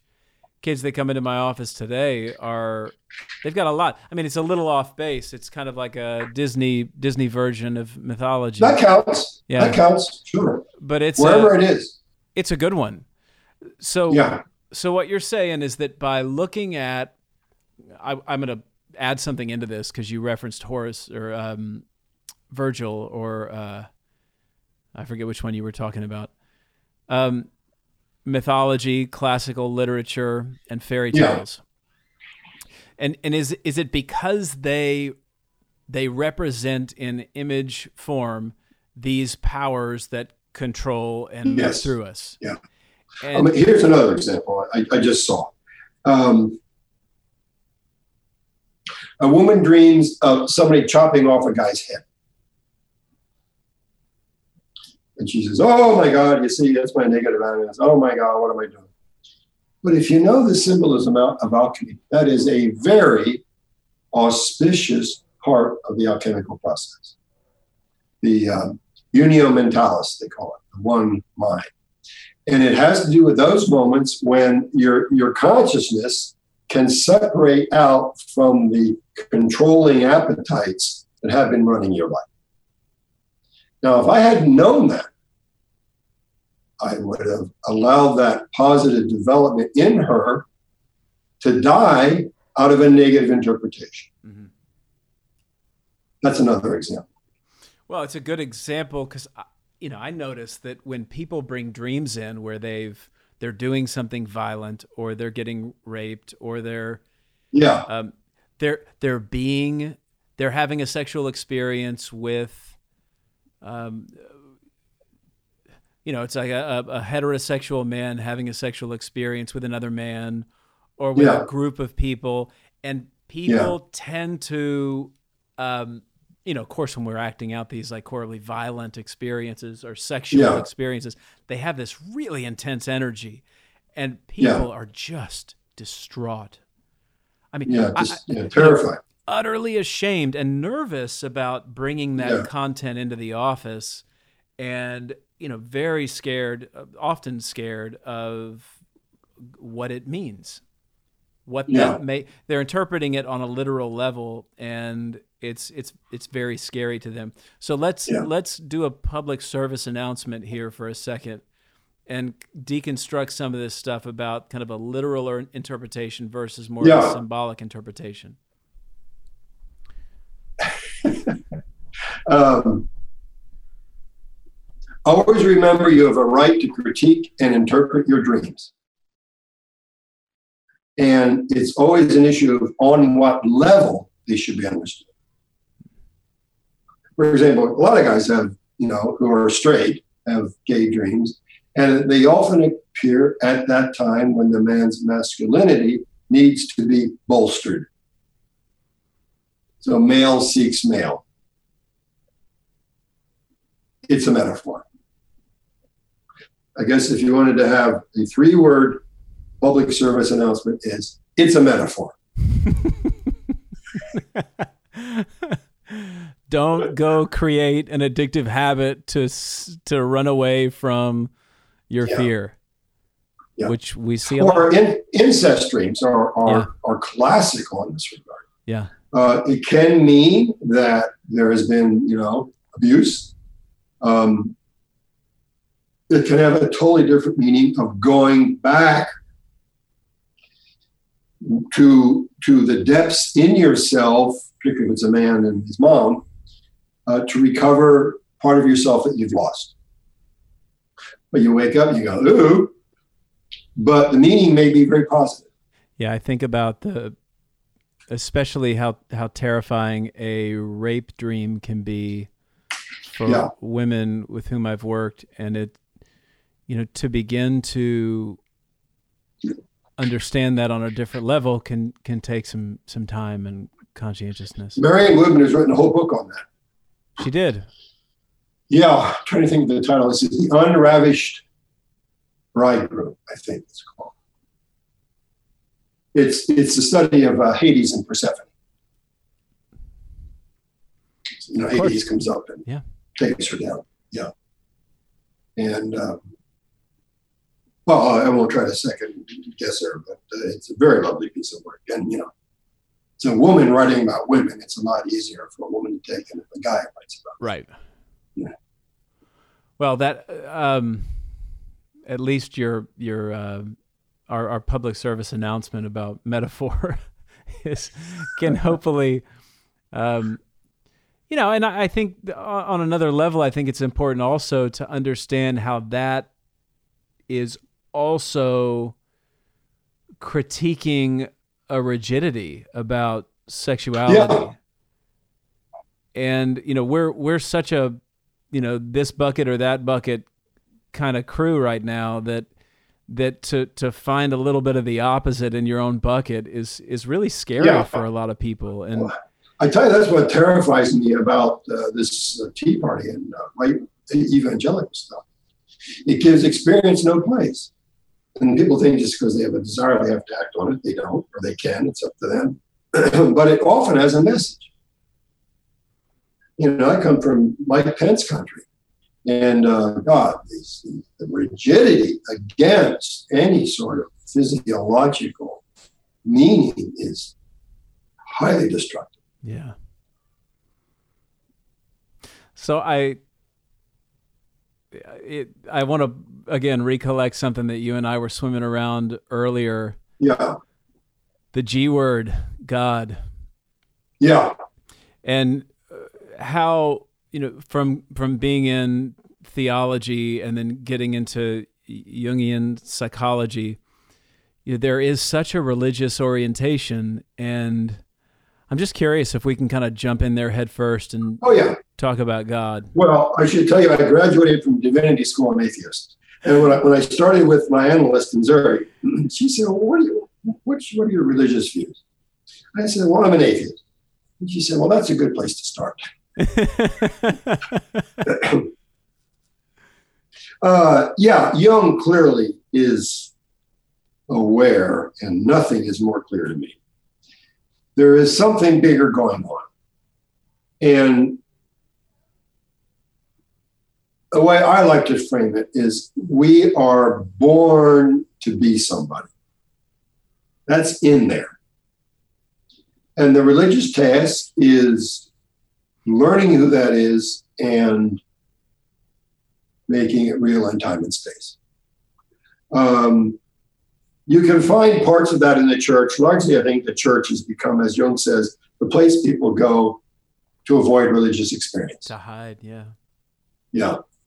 But there is such a thing as a genuine religious experience. I think the Red Book, if you read it, I think the Red Book is a genuine religious experience. I agree. Uh, the, the story I tell folks is, is I've worked with some people who who call themselves recovering Catholics and they they literally miss the church. They can't go back to it because of reasons that are obvious, I'm sure. Yet they they miss it like you miss a lover. And we get into our work and they discover who they are. And they put who they are into practice. And then they dream they're in the Mass taking communion and they're satisfied. It's like the earth becomes the altar. And what Jung is trying to show is how the formation of identity is the incarnation of a transcendental reality. That's what he means by religion. God, the earth becomes the altar. Yeah. That's great. I've seen that several times. That's great. And then they can let go of the church. You see, they they they integrated the church. Mm-hmm. They've integrated what the church did. They experience that transubstantiation in projection in the mass. Now the transubstantiation is the quality of their own life. They they take who I would say, but I don't have to say, take who God gave them to be, and then make it real in time and space. And then I could say, no, I'm not an atheist. I certainly don't. Uh, I don't have any connection with the church. I don't care to have any. Mm-hmm. I think it's. Um, I'm not saying there. I've seen it do good. I have seen it do good things. Me too. I work with a guy, a guy here, who is a preacher, and um, he, his church was very close to a large, huge factory. So these are tough characters who are in his congregation, factory workers. And um, they made a concerted effort to open their church doors to the Muslim community. So I do see it has value. And certainly in the African American community as an agent of social change, most definitely. For me, I get my connection to God. Yeah, I had a friend of mine who I interviewed. He's a priest. Um, he, he suffered a, a loss of faith in his in you know in religion, and he said he went through the activity of being what he said being a priest to the mystery, and that that held that held him, and it, it, it actually uh, helped him reconnect with the church and his church. Yeah, yeah. well, I think it can be done. Yeah, and the, you know, in a way, I'm kind of envious of those folks, but it's never happened for me. Where do you find it?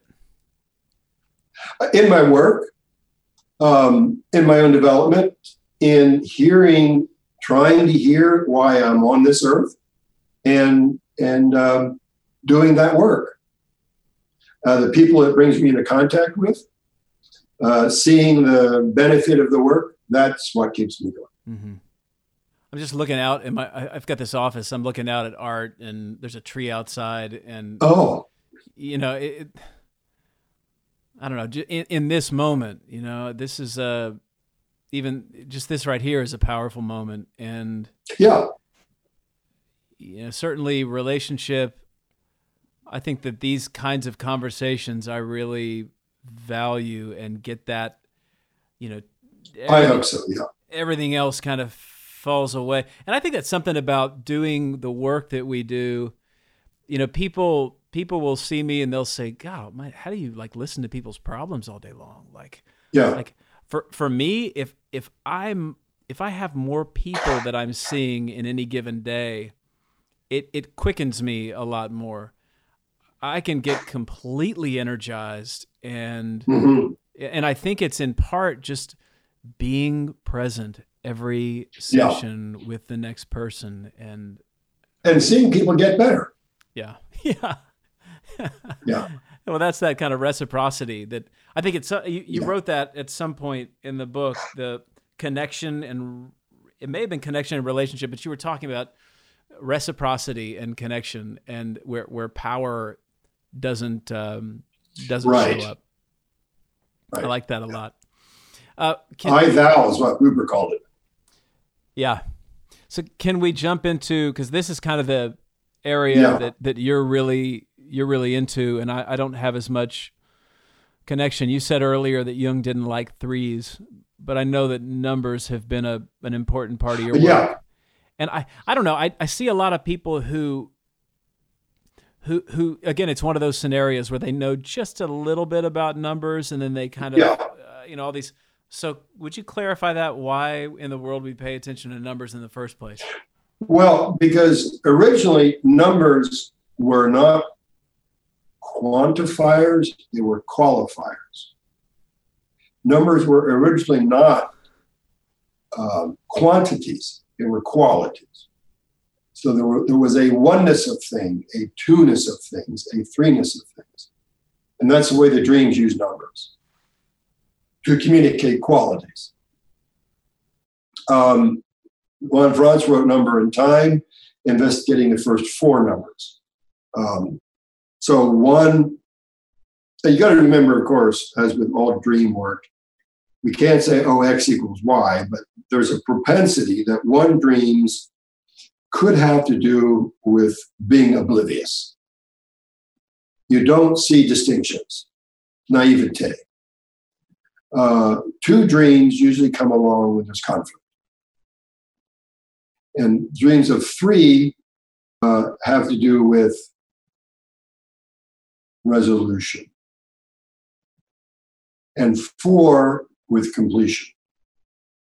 Um, here's an example where I'm going to contradict what I said a little bit because uh, what I said is is on average, and you know, the, the dreams can be anything. I was working with a couple. Let me get this straight. Um, she dreamt. Oh, they were looking for a new apartment, and she dreamt they found an apartment in the building, in a building. And the apartment she liked was on the third floor.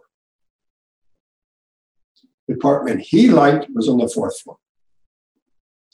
And the third floor was always sunny. The fourth floor was a mixture of shade and sun. That summed that marriage up in one dream. She wanted everything to be cheery. He wanted the able to discuss the positive and negatives. They never got past that, they divorced. Uh, but three can be an image, a positive image of resolution. It can also be that upper trinity that wants everything light, good. So if, if you're aware of these really details. You know, I, I uh, went for a walk and I saw some geese. Well, how many geese? Two geese, three geese, or you know, it, unless you are aware that how many of the thing is in a dream, you don't ask how many of the thing is in a dream, and often how many of the thing is very relevant. Like what floor that that dream uh, dream goal was was very important fact, it was it, it was so profound it, it led to divorce. She would not allow. I couldn't have any negative feelings. He couldn't have any negative feelings. Our kids couldn't have any negative feelings. No wonder he wanted to leave, and he left. Back to the machine. yeah, well, that's that. That I think is absolutely right. When emotions, when the uh, range of emotions have no chance to live and be expressed, you, you might as well be uh, a mechanical apparatus.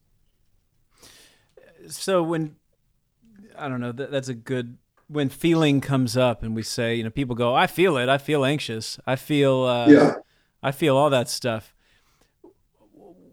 What do you do in those moments?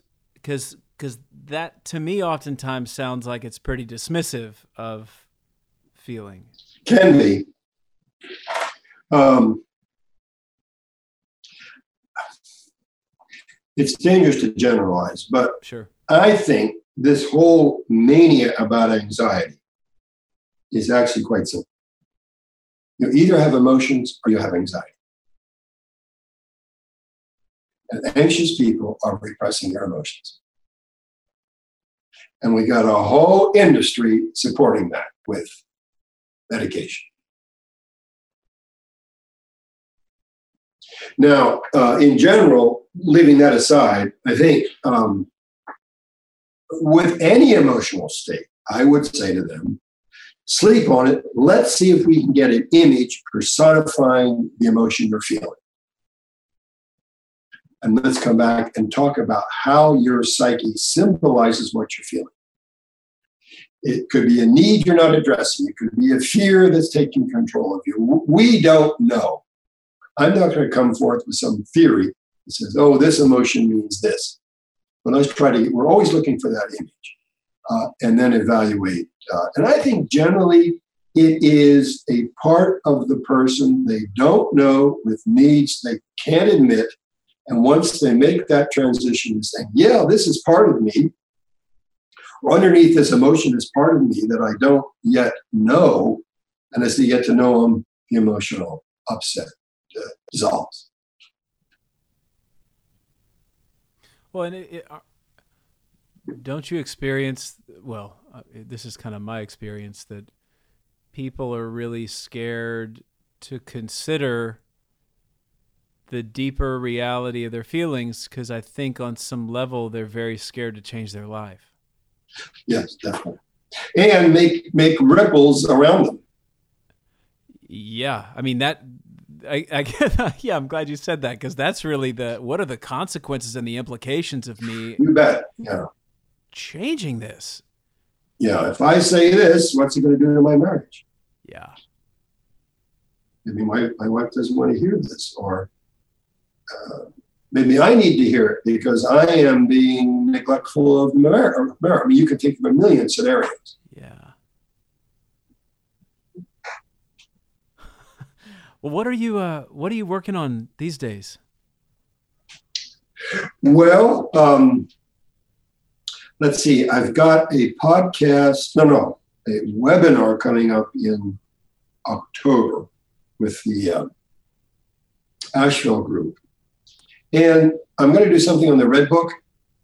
One of our participants um, in, in the Red Book class painted her vision of an image that Jung talked about, which he did not paint.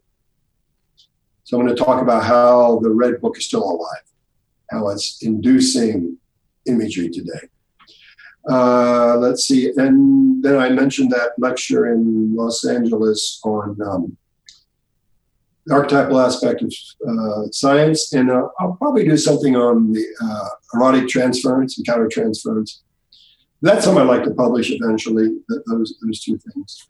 You had that, uh, that reference to erotic transference, countertransference in At the Heart of Matter. I you know, yeah, that was well. I've got a whole reference. series of dreams that, and their archetypal background that I want to do, which shows how the body led the analysis. Ah, oh, that's um, that's great. Yeah, and Daryl Sharp, you know, he's know, he's in his 80s now. He's published everything I've done, and I love working with that guy. He's so easy to get along with. Um, he said, "Well, maybe I'll come out of retirement if you do that book." So we'll see. um, uh, it might be something for next summer. Who knows? That's good. I really, uh, I really enjoy your writing style. Yeah, well, good. I, I, I enjoy writing. Well, actually, I enjoy having written. yeah, it's pretty agonizing, isn't it? It's like a yeah. It, it, it's yeah. I, I lose sleep and I get wacko. Um, and then I'm going to go to Portland and do something on the Red Book again. So I think the immediate thing is going to be that uh, the uh, well, I'm going to call it the psychoid transference, the transference mm-hmm. that, that, took its origin in the body, and how the dreams resolved it. Because if there's any egregious act done by therapists today, it's breaking that sexual trust. Yes, I hear that again and again and again. Uh, and there's a way to deal with it um, thank God I had a good supervisor in Zurich who uh, helped me work with that. Um, and I, I want to get back to, I think, that dream about the archetypal foundation of science, but more the archetypal foundation of technology. Why are we so addicted to these pieces of silicon? You know, have you certainly you've certainly been in a restaurant, seeing a couple eating dinner, not talking to each other, texting on their phone to somebody else. What is going on? Why do we do that? Um, so something with technology, I don't know exactly what, but uh, and then maybe you know I wrote that book um, about Toynbee and Jung. Maybe something about history. I also don't know about that, but that's what's going on in my head. History and dreams and um, technology and dreams. And I'll, I'll be dead by the time it's done. Hey, but isn't that an anxiety though? I, I, I, am I've got that anxiety about God. I, I no. hope I can finish some of it. You don't feel anxious? Oh yeah, I want to live long. That's for sure. Yeah, yeah, yeah. I want to make sure. Uh, I've suddenly become very interested in my health. Um, I want to live. Well, my mom just died at hundred, and I'd like to be. I'll, I'll be seventy. So, boy, I'd like to have another thirty years. What a gift! you know, I on this is going sound strange, but I just feel now I'm starting to get going. It takes a long time to learn this Jungian stuff, to feel confident. I can do what I can do. I can't do what I can't do. I know where the, I know at least where some of the pitfalls are. I feel confident in what I have to offer. I'd like to now start teaching it. So I hope I am around. Do I worry about it? I think about it. Yeah, I don't want to. I, I want to keep going for a while. So far, I've been healthy, but who knows? Well, it sounds like it's generative for you. It gives me a lot of energy. Yeah. yeah. Well, your mom, 100 years old. That's what a gift. Well, uh, too much shy of 100. But I just saw John McCain's mom is what, 105? Yeah. you know, if, if my mom was clear to the end, so if I can stay clear to the end, then I want to live long. Yeah. As they say, you've got good genes. I hope so. Uh, you're, yeah. we share that interest. The Red Book seems to come up in my life. Yeah. A, a lot. I, I had a, a paper that I was writing on the Red Book. I was kind of bumbling around in it, and I, I really. It's hard. It's I know hard. it's. it's hard. Well, this happened like three times, and so the third, third time I gave it a shot, I. That's funny. My daughter is hollering down beneath the stairs. All I hear is "Dada." Um, How old is she? She's 22 months. Oh wow! Yeah, 13 year old and a 22 month old. Um, wow. So there was a, I was writing this paper on the Red Book. I fumbled around and I, I was kind of confused yeah. about the PhD and finishing it and all that.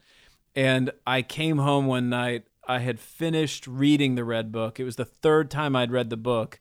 I marked all over the, you know, my book. I mark in the margins and everything. I came home.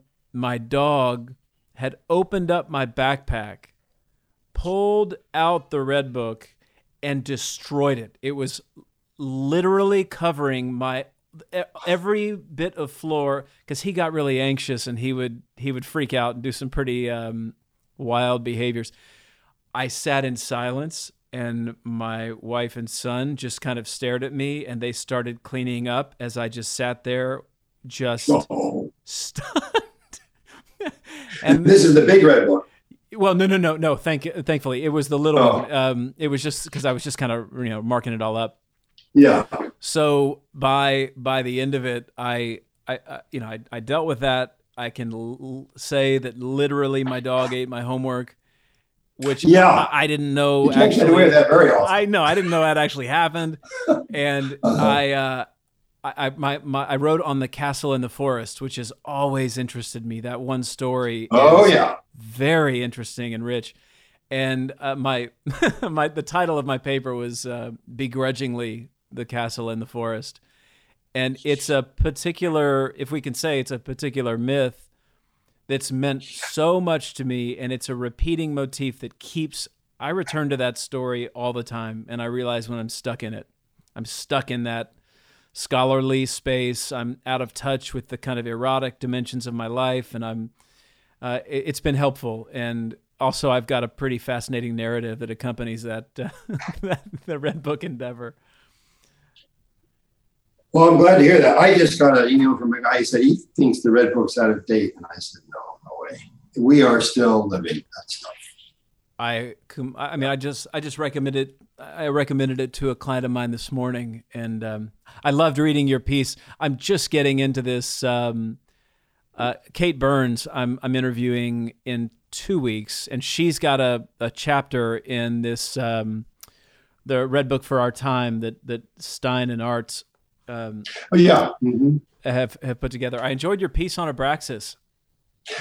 I enjoyed that too. I, I little trivia since you're a musician. The title of Abraxas came from of Santana's album came from one of his band members who got it from Hesse's novel Ding Hesse got it from his psychiatrist. His psychiatrist got it from Jung. Wow. So there's a direct link between Woodstock and you. well, I got it in an odd way. I got to tell you, Hesse has now made it into this project. This uh, three or four different interviews, including the interview that I did yesterday with Alejandro Chaul. No kidding. He spoke about Hesse, how Siddhartha was important. Earlier, my my friend and colleague Rodney Waters, who's actually leaving on I think Sunday to go to Zurich. He's at ISAP, and Oh, uh, he he oh, I think he knows my friend Gary Hayes. he does. I'll I'll, I'll Yeah. tell him. Yeah. Yeah. Uh, so he's when we spoke for our interview, he referenced how important Demian was for him, and he's now kind of reading it again. And so I I think I need to. I read Siddhartha, but I haven't read Demian. I think I need to read that. I read everything Hesse wrote. You know, Hesse worked with Jung for a while. Probably I, knew that. I yeah yeah I figured Yeah. that. There's a book called uh, A Record of Two Friendships. It's a discussion of Miguel Serrano, who was a uh, South American diplomat somewhere, was friends with Jung and Hesse, and he talks about the two of them. You ever get interested. Well, yeah, Hesse yeah. was. I've got to be interested. He's buried right there in Switzerland too. So I, I haven't seen his grave, but it's tempting. Well, let's let's start closing out. Is there is there anything else that we need to uncover a bit? You feeling like we we did it. crossed every T? We hit the ground running. we sure did. Uh, Gary, I got to tell you, man, this is cool to be able to connect with you Um, in this way. It was fun talking. I knew it'd be fun and, Yeah. and inspiring. I'm I'm really grateful, and I gotta, I- you know, if I don't know, you don't need it, but I'm gonna push you on on those projects you got going because the, the the archetypal Uh-huh. background of science is a very important idea. Yeah. I'll do that for sure in LA in January. Well, maybe at some Yeah. point you and I can circle back up and and kind of Sure. see how that went and circle, you know, just kind of circle around that topic in particular. Absolutely. Sounds good. Yeah.